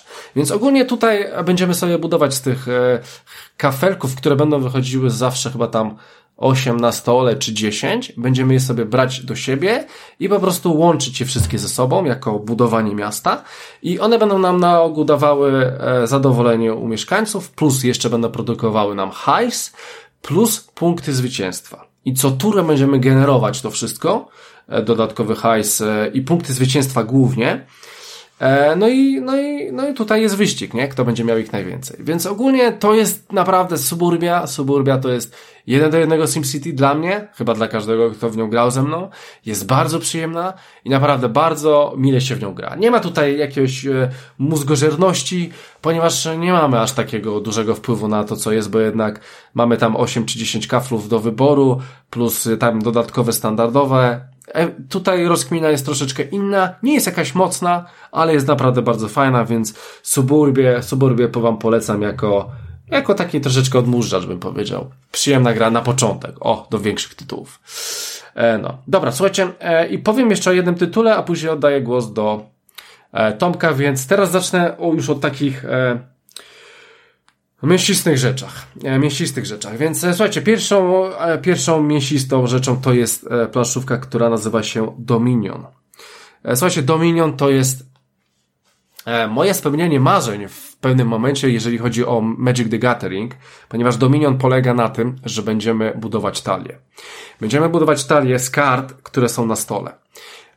Co, rozgry- co roz- w, w pudle znajduje się 500 kart, z tym, że e, tak na dobrą sprawę 500 kart podzielić na 10. Na ogół na 10 tam są jeszcze inne, inne liczby, ale, ale jeżeli chodzi o takie typowe karty akcji. E, więc e, powiedzmy mamy 50 różnych e, akcji i z tych e, 50 kart akcji wybieramy 10, które wędrują na stół i z tego będziemy tworzyć silnik. E, będziemy tworzyć silnik, który, który ma nam działać, który ma, ma nam coś pozwolić robić dalej z tym, co, e, z tym, co mamy w talii. E, zabawa będzie polegała na tym, że będziemy tworzyć swoją talię, będziemy kupować karty, nasza talia będzie coraz większa i chcemy uzbierać punkty zwycięstwa, które leżą na stole, które są bardzo drogie, szczególnie te, które dają nam 6 punktów, plus są jeszcze karty związane z akcją plus karty związane z, pien z pieniędzmi, że e, nasza tura będzie polegała na tym, że wystawiamy swoją rękę, e, nie, wystawiamy akcje, które mamy. Te akcje powodują nam dodatkowe pociągnięcie karty albo jakiś tam e, więcej pieniędzy przy zakupie tego, co jest na stole, bo to wszystko, co jest na stole, e, kupujemy wydając to, co mamy na ręku, tak? Więc e, chodzi o to, żebyśmy stworzyli jakiś fajny silnik, że mamy dobrego droła, mamy coraz więcej tych akcji, łączymy te akcje ze sobą i powstaje coś, dzięki czemu złożymy, będziemy mieli hajs, żeby kupić jak najdroższe karty e, punktujące. Więc e, słuchajcie, to działa rewelacyjnie, to po prostu działa przepięknie. Ja w pewnym momencie byłem tak oczarowany tą grą, że pierdolnąłem do niej pięć dodatków. Ja mam w ogóle sześć ogromnych pudeł tego, i to jest po prostu moje spełnienie, jeżeli chodzi o karciankę. To jest najlepsza karcianka i no na pewno top 3, jaką grałem w życiu. Magic the Gathering pewnie będzie pierwszy ze względu na to, jak, jak, jak, jak co roku to się zmienia i, i to jest e, studnia bez dna, ale no Dominion to jest chyba najlepszy deck building, jak, w jakim w ogóle w życiu grałem i naprawdę polecam wam, polecam osoby, które lubią karcianki i po prostu tworzymy to, co jest e, ze stołu i jest po prostu sztos. Ja mam teraz tak dużo, ja mam e, teraz chyba 4 czy 5 dodatków, mam aplikację do tego, generuję sobie i mi mówi, dobra, e, weź sobie trzy, trzy karty z tego, trzy karty z tego dodatku, trzy karty z tego, dwie z podstawki i tak dalej. Po prostu sobie robię taki randomowy zestaw tych 10 akcji, z której budujemy silniczki. E, no rewelacja. Dla mnie rewelacja. To jest w ogóle planszówka 10 na 10 i karcianego, karcianego, planszowego, nic lepszego nie grałem. Naprawdę wam polecam, bo wow, jest po prostu sztos i każdy się wkręca w to. Jest to bardzo przystępne, szczególnie te pierwsze rozgrywki takie wprowadzające są naprawdę proste, ale z tej gry można wyciągnąć taki miód, że hu, hu e, rzadko z której można. E, no. E, no i to w sumie jeżeli, tyle, jeżeli chodzi o Dominiona. E, polecam. Teraz jest drugi, druga edycja. E, ja mam pierwszą. Teraz niedawno wyszła druga, więc e, są odświeżone karty, ładnie wyglądają. Chociaż kto co lubi, więc jest super i dalej na topie. No, więc Tomku, ty masz jeszcze coś ciekawego, więc jedziesz, bo akurat tą planszówkę nie znam, więc chętnie posłucham. E, tak, numer dwa to odlotowy wyścig, e, tudzież po angielsku e, Steampunk Rally. E, jest mhm. to gra, którą ja co prawda nie e, nie opłaciłem na Kickstarterze kampanii, natomiast kupiłem wersję Kickstarterową. Ona ma troszkę więcej zawartości od tej gry, która trafiła na sklepowe półki. Mm, I to, co najważniejsze dla mnie właściwie było właśnie w tej wersji z Kickstartera, to to, że był, jest tam druga jakby plansza mhm. do, do dostępna do ścigania się. Ponieważ w oryginale, czy w podstawce jakby jest, jest e, jeden typ terenu, po którym się e, ścigamy. E, sama planszówka polega na mm, wybraniu sobie e, jednego z ważnych e, wynalazców e, ostatnich 200 lat. Mhm. A raczej tam bliżej właśnie tej, tej rewolucji przemysłowej i stworzenie pojazdu na podstawie któregoś z dostępnych silników, czy to silnik parowy, czy elektryczny, czy mechaniczny, I jakby w trakcie rozgrywki dobudowujemy różne te elementy tego silnika, do, do, do, dookoła tego silnika, tak żeby jechać dalej. Są różne jakby metody e, budowania tych e, maszyn, którymi się poruszamy, e, bo one generują nam kości, te kości pozwalają się poruszać, jednocześnie pozwalają wykonać kolejne akcje, ale też możemy grać na niszczenie tych elementów, które przed chwilą zbudowaliśmy. Wszystko jest w zależności od tego, co tam sobie upatrzyliśmy za, za sposób poruszania się a e, też jakby wyścig jest po e, terenie, który mm, jakby wymusza na nas e, pewne kontrowanie E, budowania tego, tego pojazdu, ponieważ zadaje nam obrażenia. Przez to, że to są takie samoróbki, e, to na, ty, na, są, są e, na wyboje i na tych wybojach po prostu mogą nam te elementy odpaść i może to być coś zaplanowanego. Możemy też temu przeciwdziałać wcześniej te elementy lepiej tam scalając, więc, więc jest trochę takiego kombinowania fajnego budowania. Jednocześnie ta gra, nie wiem czy tytułem, czy, czy, czy gdzieś takim feelingiem e, szaleństwa. Przypomina mi e, kreskówkę z dzieciństwa Wacky Races. E, mhm. tudzież czołówkę z łap gołębia, więc, więc, więc taki fajny klimat, fajny też taki dla mnie powrót do dzieciństwa gdzieś tam, gdzieś tam myślami. Natomiast sama planszówka jest, jest fajnie skonstruowana, to są dosyć krótkie rozgrywki, do około godziny czasu one zajmują. Mm, z jednej strony bardzo łatwo wytłumaczyć zasady, natomiast zauważyłem, że mm, rzadko kiedy pierwsza rozgrywka jest wystarczająca, żeby osoby chwyciły o co chodzi z tym budowaniem silników. Nie jest to szczególnie skomplikowane, ale e, jakby ilość tych możliwości i zależności i to, że e, silniki elektryczne e, są dobre do czegoś, silniki mechaniczne do czegoś innego, że jednak trzeba tam gdzieś tam sobie to wszystko pokombinować. Do tego jest sporo zarządzania kośćmi. Tych kości jest tam naprawdę sporo w tej grze.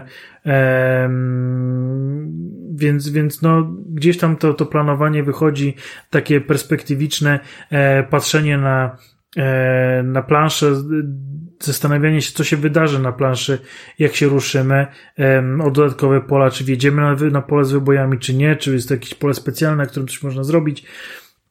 E, więc, więc to e, całkiem spoko.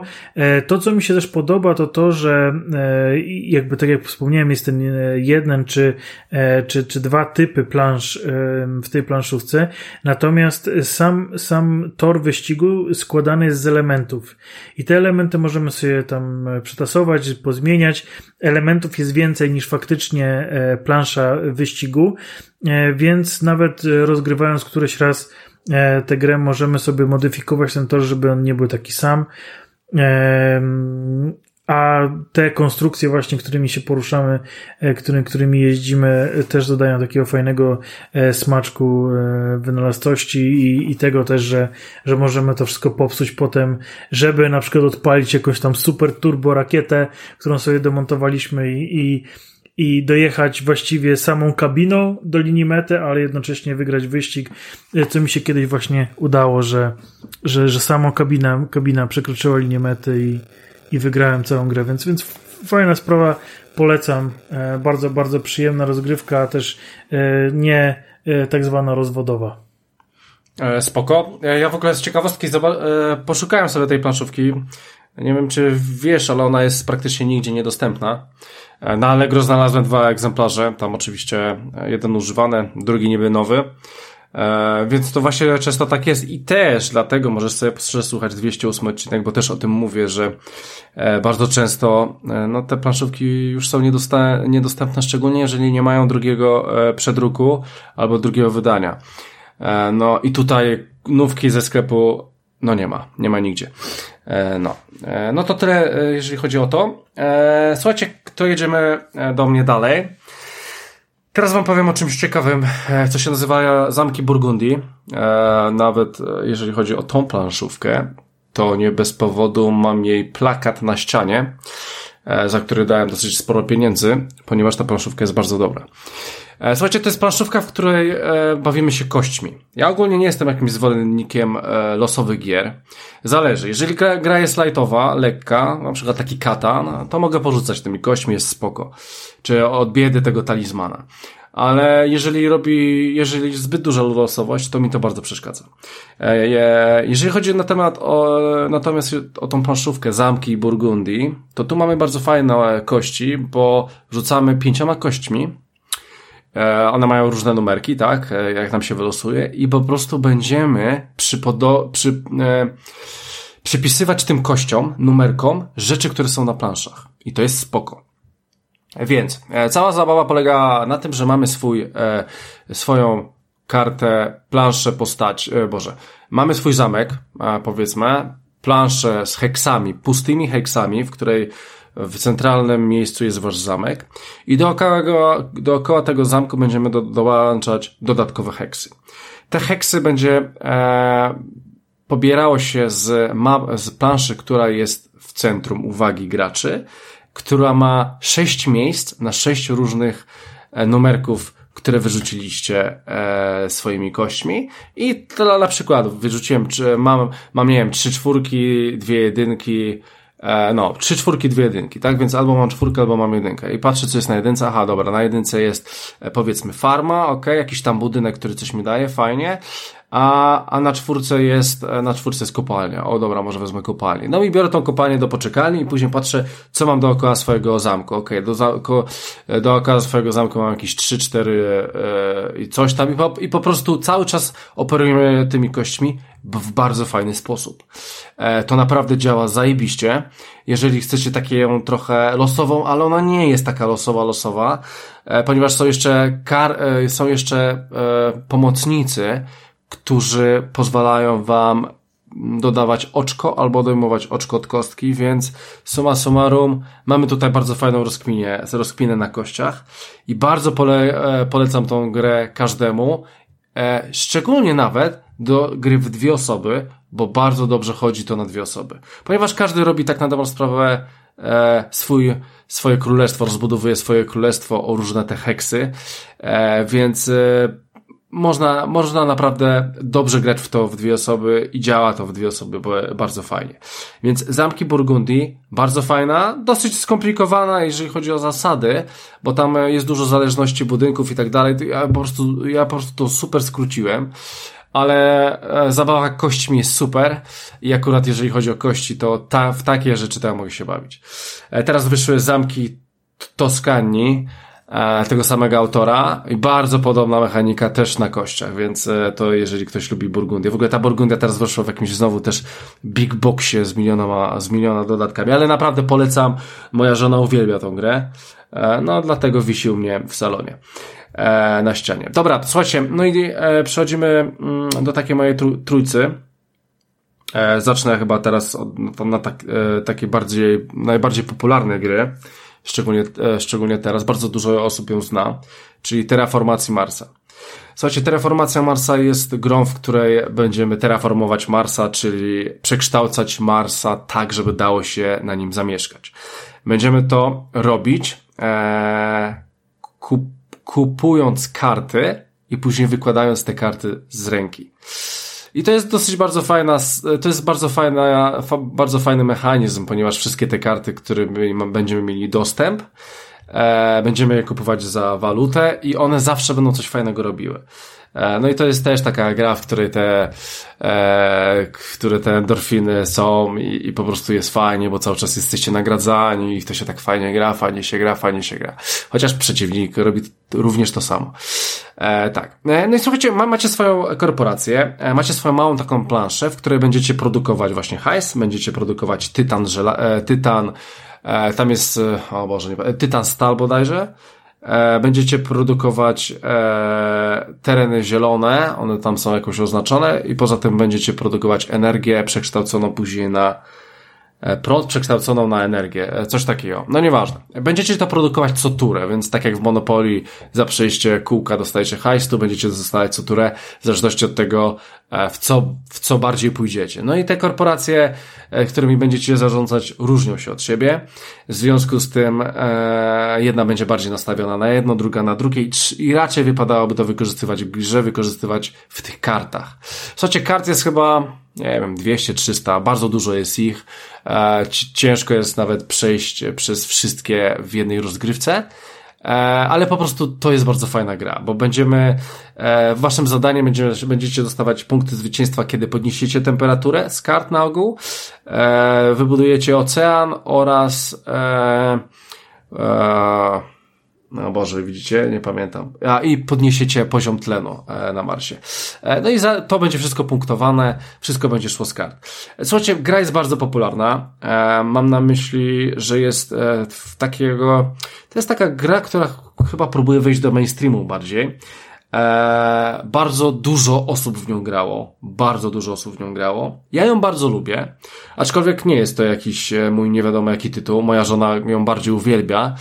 E, ma bardzo ogromną e, ilość e, dodatków i jest naprawdę bardzo fajna. Myślę, że to jest taka jedna z fajniejszych gier, jeżeli chcecie już wejść w coś takiego bardziej zaawansowanego, ponieważ instrukcja, pomimo tego, że jest bardzo fajnie napisana i jest w miarę prosta, to rozkminia, rozkminięcie tego wszystkiego może na początku stanowić pewne wyzwanie, ale suma summarum gra wam na pewno to zwróci. E, bo jest fajna, bo super się w nią gra, można naprawdę e, porozkminiać duże rzeczy, przymurzyć się. E, macie dużą planszę, w której jeszcze będziecie budować miasta, dodatkowo dochodzą lasy, właśnie będziecie budować te oceany. No jest tego dużo. Na początku może to troszeczkę przydłużyć, szczególnie przy pierwszej rozgrywce, ale później może stać, może być waszą ulubioną planszówką właśnie Terraformacja Marsa. E, no. Dobra, słuchajcie, mam jeszcze e, dwie planszówki do powiedzenia. E, teraz będzie taki szybki strzał, jeżeli chodzi o planszówkę, którą bardzo lubię. E, to jest Power Grid, czyli wysokie napięcie. E, możecie, może też się z nią słyszeliście, to już jest starsza planszówka, e, ma z 10-15 lat, ale bardzo dobra planszówka. Słuchajcie, waszym zadaniem będziemy mieli jakąś dużą planszę, w której będziemy stawiać elektrownie i w te elektrownie będzie trzeba mm, e, e, trzeba będzie podładować, w sensie, że w tych elektrowniach musi popłynąć prąd. I wy będziecie to robić na, e, kupując sposób, mm, powiedzmy może inaczej. Będziemy kupować w tej grze elektrownię. I teraz tak, w tej, w tej elektrownie, i to jest najzajebistsza, mm, najzajebistszy manewr w tej grze, elektrownie są ogólnie różne, tak? Mamy elektrownie, przynajmniej w tej grze, na węgiel, mamy na naturalne, mamy na jakieś śmieci, które możemy tam palić. E, I pod koniec gry, no, w połowie gry będą wychodzić najmocniejsze elektrownie, czyli elektrownie używające atom, czyli uran. E, I słuchajcie, wszystkie te surowce będziemy kupować i będziemy kupować też elektrownie. Będziemy ulepszać elektrownie, będziemy mieli coraz nowocześniejsze elektrownie. I słuchajcie, im cały mechanizm w tej grze opiera się na kupowaniu elektrowni. Ponieważ na stole znajdują się powiedzmy, tam chyba jest, e, powiedzmy, że jest sześć elektrowni i ja na przykład wybieram sobie jedną elektrownię, dobra, ja chcę to. I ona kosztuje 15. 15 waluty w grze. teraz wszyscy inni licytują się, czy ktoś da 16. Ja dam, dobra, to dam 17, dobra, to ja dam 18, dobra, to 19. Słuchajcie, i cała zabawa w tej grze polega na, na tej licytacji. Słuchajcie, ta licytacja jest bardzo ważna, ponieważ te elektrownie, dobre elektrownie, rozkminiamy, że one są dobre i je chcemy. I czasami z 20 może się zrobić 50, a 50 to jest bardzo dużo. I słuchajcie, i będziemy licytować się, jeżeli chodzi o te elektrownie i działa to przepięknie. Ja uwielbiam ten aspekt, kiedy mogę zrobić w chuja, a no dobra, dam jeden więcej, albo dobra, ja już pasuję, bierz sobie ją. E, I to jest świetne. Tych elektrowni chyba jest w grze całej 50. One będą wychodzić co turę 6. E, gra składa się bodajże z 8 czy z 10, czy z 12 akcji, już, już nie pamiętam, dawno w nią grałem. I po prostu będziemy mieli coraz mocniejsze elektrownie, które będą coraz więcej budynków nam e, doprowadzać do, do prądu, dostarczać im prąd. E, i działa to przepięknie. Działa to przepięknie. Jedyny problem tej gry to jest to, że moim zdaniem ona w trójkę w ogóle nie działa. Dopiero zabawa zaczyna się w czwórce. E, gra jest do sześciu w ogóle, więc bardzo dużo. E, I, i zabawa polega, Zabawa jest wtedy, kiedy jest po prostu duża ilość graczy i po prostu licytujemy się między sobą. I są takie czasami, o, no, dobra, no weź mi jej, nie bierz, proszę, no nie bierz mi jej, nie mam hajsu, nie bierz mi jej. E, no, więc e, uwielbiam tą grę, naprawdę uwielbiam tą grę. Nie wiem, czy nawet, nie wiem, czy nie ma nawet polskiego dodatku, w której jest Polska, Polska jako mapa i na Polsce można grać. Już nawet nie pamiętam. Wiem, że na pewno są Niemcy, no gra jest typowo niemiecka i jeszcze jest jakiś jeden obszar, już nie pamiętam, bo mapa jest dwustronna. E, faktem jest, że uwielbiam tą grę i moja żona jej nie lubi, a ja po prostu uwielbiam. Ale to często tak jest, że jedna osoba lubi, druga kompletnie nie. E, no, słuchajcie, to było wysokie napięcie, więc oddajemy głos do studia w Milanówku. Dziękuję. Jakim Milanówku? Bardzo. Studio w Milanówku nie jest studiem, jest jedynie jego kawałkiem, fragmentem dedykowanym. Satelitą, satelitą. Satelitka. E, Tomek, ty masz jeszcze jak jakąś to, planszóweczkę? Chcesz coś dorzucić do, do tego schedy całej, tego średnio zaawansowanego poziomu? Tak, tak, tak. No teraz jest mój numer jeden. Mm, Hogwart. Oczywiście. Ale to jestem ciekaw, czy bo planszówka jest taka dobra, czy bo, bo Hogwart, tak. Czy w ogóle e, z tego, z tego, co czytałem, wasze spory, ja jestem mega zainteresowany, bo, bo, bo to jest, e, wiecie, dla, dla samego brandu i jak ktoś, ktoś jest poterowcem, to, to wydaje się być ciekawym rozwiązaniem. Mm, I z tego, co mówił Tomek e, i jak się kłócił z Krystianem, to wydaje mi się, że to jest planszówka, która zarówno zahacza o poziom średnio zaawansowany, jak i może nawet wyższy, bo ten poziom trudności się zmienia i to jest w chuj ciekawe. Więc yy, Revelio nad Hogwart planszówką i jedziesz. Revelio, Revelio, Revelio, Revelio, Revelio. E, słuchajcie, e, gra nazywa się e, Hogwarts, Hogwarts Battle. E, Bitwa o Hogwart e, po polsku, ale nawet mimo, że mam polską, polską wersję gry, to jest angielski tytuł na, na pudełku. Jest to planszówka kooperacyjna, szok, po, po, po moim wstępie z wcześniej, w której to dzielnie bierzemy w sterowanie Rona, Hermione, Harego oraz Neville'a. E, są też do niej dodatki. Ja posiadam jeden e, z nich. E, tam dochodzi jeszcze Luna jako, jako kolejna grywalna postać. I kooperacyjnie najlepiej właśnie w cztery osoby, chociaż można też grać samemu. Staramy się przejść przez kolejne 7 lat Hogwartu, w sensie edukacji w Hogwarcie. E, każdy, poziom, każdy jakby, każdy rok nauki w szkole e, to jest inny poziom trudności. E, każdy rok nau, nauki w szkole ma osobną instrukcję. Więc tak naprawdę dostajemy w jednym pudełku 7 instrukcji, E, do 7 lat e, w Hogwarcie. E, dochodzą tam kolejne mechaniki mm, i warto, mówiąc szczerze, jeżeli jesteście właścicielami tej gry, przejść przez wszystkie 7 po kolei, by potem już, kiedy zaprosicie znajomych, odpalać tylko siódmy, a w moim przypadku siódmy z dodatkiem, co zwiększa jeszcze dodatkowo poziom trudności. Każdy z tych poziomów, tak jak, tak jak, tak jak mogliście się już domyślić, jest trudniejszy. Mm, są trudniejsi przeciwnicy, jest tych przeciwników więcej. Potem, jak y, pojawia się e, ten, którego imienia nie wolno wymawiać, nie jest to tym razem Krystian, to. Ale też nie wolno, też nie wolno to dodatkowo jest on jakby kolejnym bossem, którego trzeba pokonać. E, już na sam koniec e, pojawiają się znane, znane, że tak powiem, twarze. E, jest to w ogóle deck building game, czyli każda, każda z tych postaci ma swoją talię 10 kart, które potem będzie uzupełniać w trakcie rozgrywki. Losowo są dobierane te karty jakby w sklepie, z którego, z którego później je nabywamy.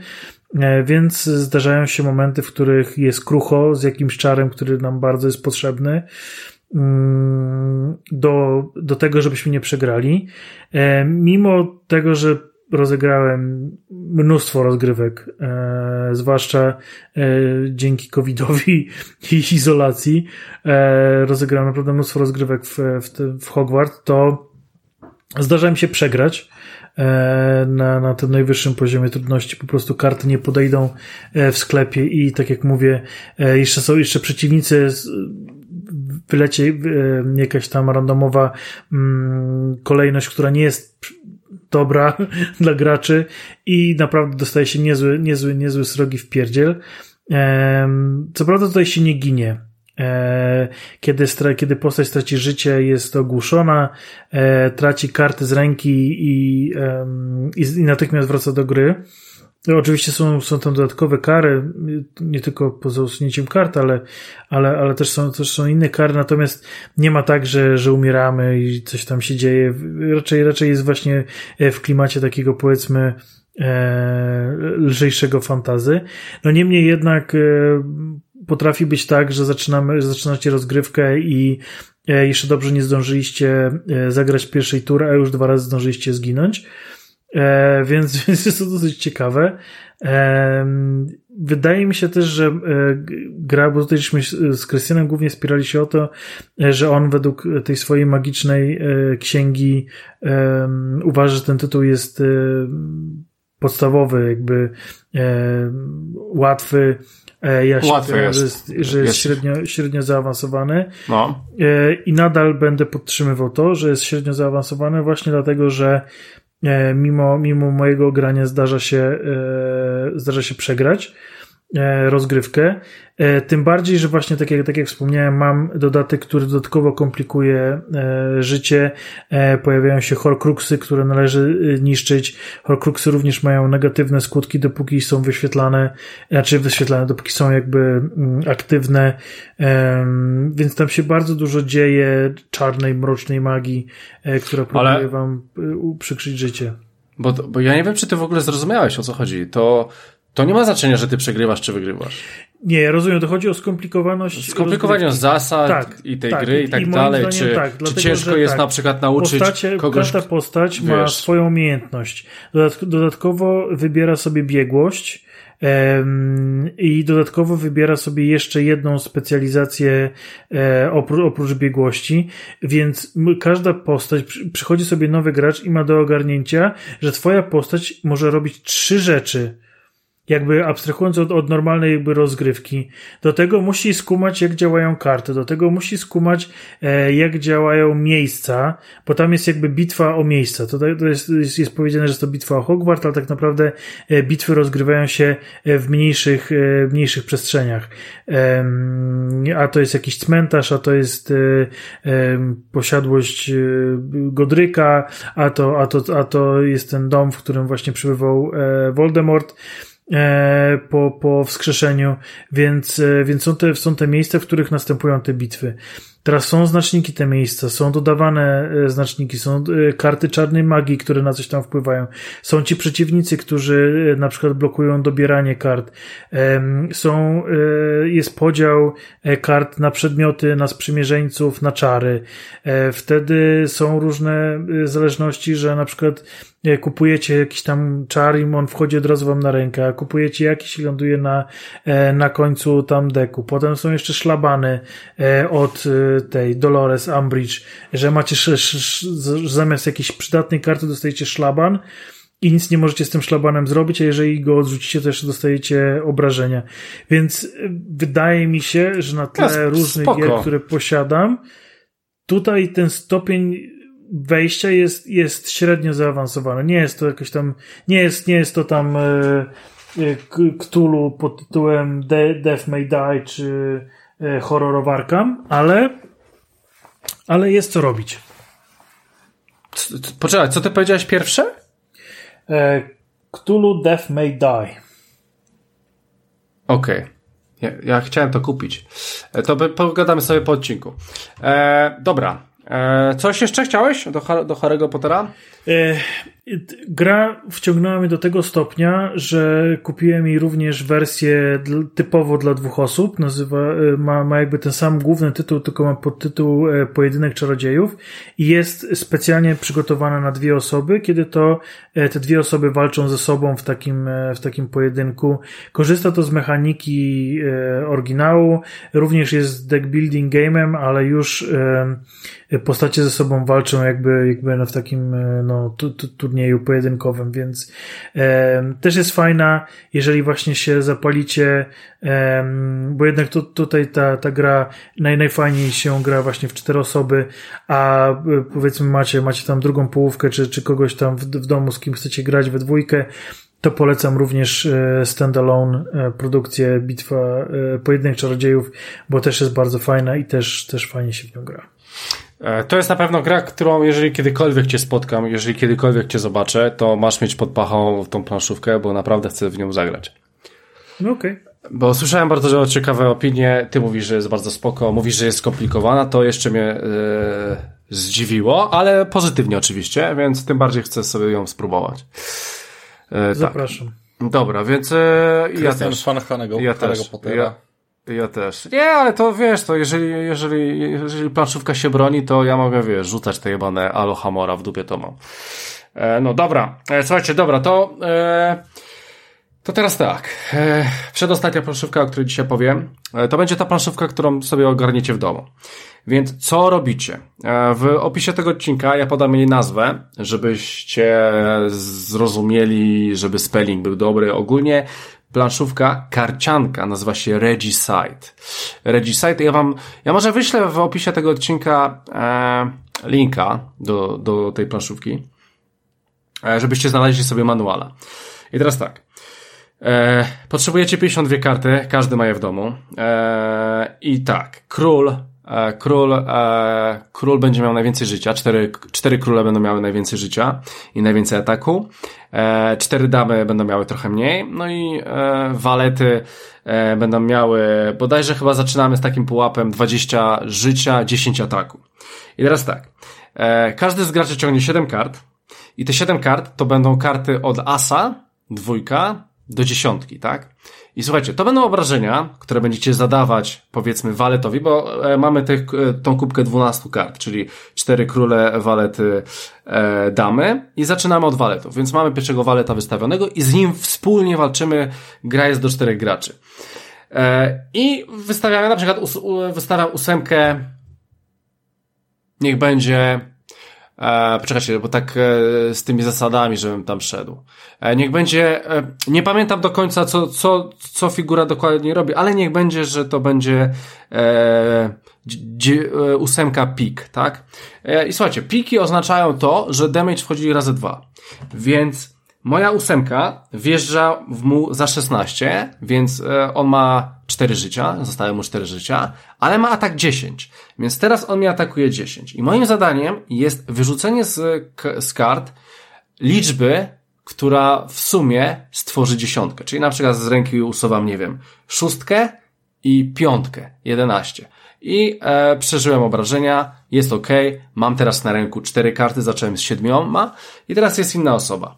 E, I gramy tak co chwilę, zabijamy walety, później damy, później króle, wygrywamy grę. E, cały czas dochodzę do króli jest ogólnie ciężko. I słuchajcie, zasady są, e, podam, podam wam jakie to są zasady. Gra jest rewelacyjna, można grać w pociągu, można grać po prostu wszędzie i naprawdę ma to wszystko sens. Te cztery, cztery figury, tak, tam, tam e, serce, e, triangle, ten e, rąb i tak dalej, e, to wszystko E, tak, e, karo, wino, tak? E, to, to wszystko ma sens, bo to ma pewne umiejętności, jeżeli chodzi o dociąganie kart, obrażenia i jeszcze obrona czy osłabianie przeciwnika. Naprawdę gra się w to super, gra jest prosta, nie wiem, ktoś kto to wymyślił, zrobił naprawdę świetną robotę. E, grę oczywiście można kupić, e, ale ona nie jest dostępna w Polsce nie wiem, czy chyba nie jest dostępna w Polsce. Na pewno nie, nie, ma, nie, nie ma polskiej wersji, ale ogólnie gra jest banalna i jest super. i jest super, żeby sobie zagrać. Więc e, słuchajcie, ogarnijcie sobie manuala i sobie grajcie w dwójkę. Gra się super, ja już z żoną rozegrałem naprawdę wiele gier. E, to jest taka 15-20 minut, minutówka, w którą możecie za chwilę zagrać e, sobie w domu, więc polecam Regicide. Regicide. Mówię, wrzucę jakiegoś manuala czy link do tego. I słuchajcie, i ostatnią planszówkę, o której dzisiaj opowiem, w tych średnio zaawansowanych planszówkach, będzie planszówka, która która była dla mnie najlepszą planszówką przez wiele, wiele lat i po prostu nikt do tego nawet nie podszedł. E, no oczywiście już teraz podszedł, więc teraz, nie wiem, dałbym je może trzecie miejsce w takim moim osobistym topie. Słuchajcie, planszówka nazywa się Puerto Rico. E, Puerto Rico e, to jest bardzo stara planszówka, no ma już, może mieć nawet z 20 lat, myślę. E, na pewno ma 15. E, to jest planszówka, która niedawno dostała kolejną reedycję i kolejne wydanie. Teraz jest zdecydowanie inne, zdecydowanie powiedzmy, że ładniejsze, przyjemniejsze niż to, co ja miałem. E, I to chyba nawet parę lat temu, więc spokojnie można ją sobie kupić i odświeżyć i zagrać i musicie w to zagrać. Słuchajcie, o co chodzi w Puerto Rico? W Puerto Rico dostajemy planszę, w którą, w którą będziemy mieli pola na uprawy, które będziemy robić na naszej wyspie e, e, oraz e, miejsca na budynki, które będziemy budować. I słuchajcie, i cała zabawa polega na tym, że żeby uprawiać e, i sprzedawać e, i wysyłać w, na statkach nasze uprawy. Powiedzmy, uprawiam kawę, czy indygo, czy kukurydzę, bo tam są takie rzeczy. I po prostu surowce, które wyprodukowałem, e, pakuję na statek, on odla, odjeżdża, a ja dostaję punkty zwycięstwa. No i wygrywa osoba, która ma najwięcej punktów zwycięstwa. E, później możemy, w trakcie gry możemy kupować budynki, które polepszają nam wiele rzeczy, e, dają nam też punkty zwycięstwa i po prostu rozkminiamy sobie wyspę, budujemy ją sobie w bardzo fajny sposób. I słuchajcie, Gra ma taką mechanikę, która chyba żadna gra nie ma i to był dla mnie po prostu rozpierdol, jak po, jak po raz pierwszy w to grałem, a nie miałem jeszcze takiego dużego doświadczenia, jeżeli chodzi o planszówki. A chodzi tutaj o wybór akcji. Bo akcje leżą na stole i każdy wybiera tą, którą będzie chciał zrobić. I jak ja robię tą akcję, to ja mam przywilej, bo ja ją wybrałem, a reszta graczy musi ją wykonać. I to rozwiąz to, to powoduje bardzo fajne, ale bardzo też niefajne rzeczy. Ponieważ surowce, które będziemy produkować i które będziemy wysyłać na tych statkach, załóżmy, że są tylko dwa statki, a e, surowców jest ogólnie pięć rodzajów, a na tych statkach nie mogą się powtarzać, będzie powodowało to, że ja na przykład wezmę specjalnie akcje, w które będziemy wysyłać, ja na kurwie na te statki wszystko, one są pełne, a wy nie możecie nic i wszystko wam się psuje. Bo e, defaultowo możecie e, trzymać tylko jeden zasób. A jak macie dużo więcej, to nie możecie wysłać, bo ja wam zablokowałem statki. I ogólnie, i ogólnie te akcje, to, że którą akcję bierzecie ze stołu, tą akcję robicie, e, i, i, i to, że przeciwnicy też muszą to robić, to jest super sprawa. Powiem wam, że to jest świetna sprawa. Ja byłem tym zaerany, że te akcje są tak warunkowane. E, tak. E, gra, nie wiem, nie widziałem tej e, nowej edycji, ale no gra się troszeczkę zestarzała pod względem tego, kto tam występuje, ponieważ, słuchajcie, no, nasze, do naszych upraw, powiedzmy, e, indygo, naj, najbliżej zbliżone do bawełny, będziemy wysyłać kolonistów. No i koloniści to są brązowe pionki. No i oczywiście, no, to są murzyni, tak? To są, to są czarne osoby.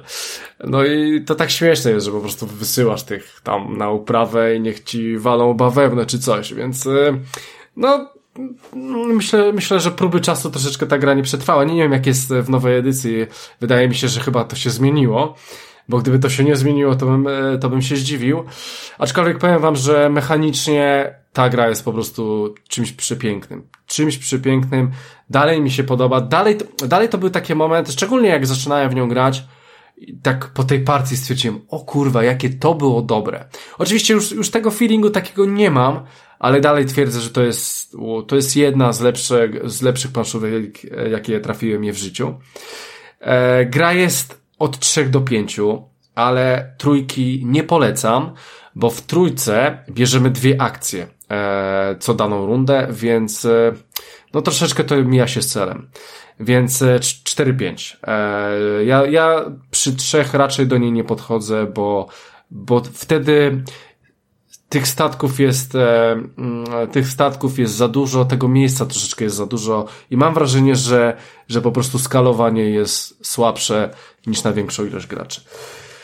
I słuchajcie, tym będziemy kończyć e, opcje, jeżeli chodzi o planszówki. Naprawdę e, Puerto Rico dla mnie był numer jeden bardzo dużo.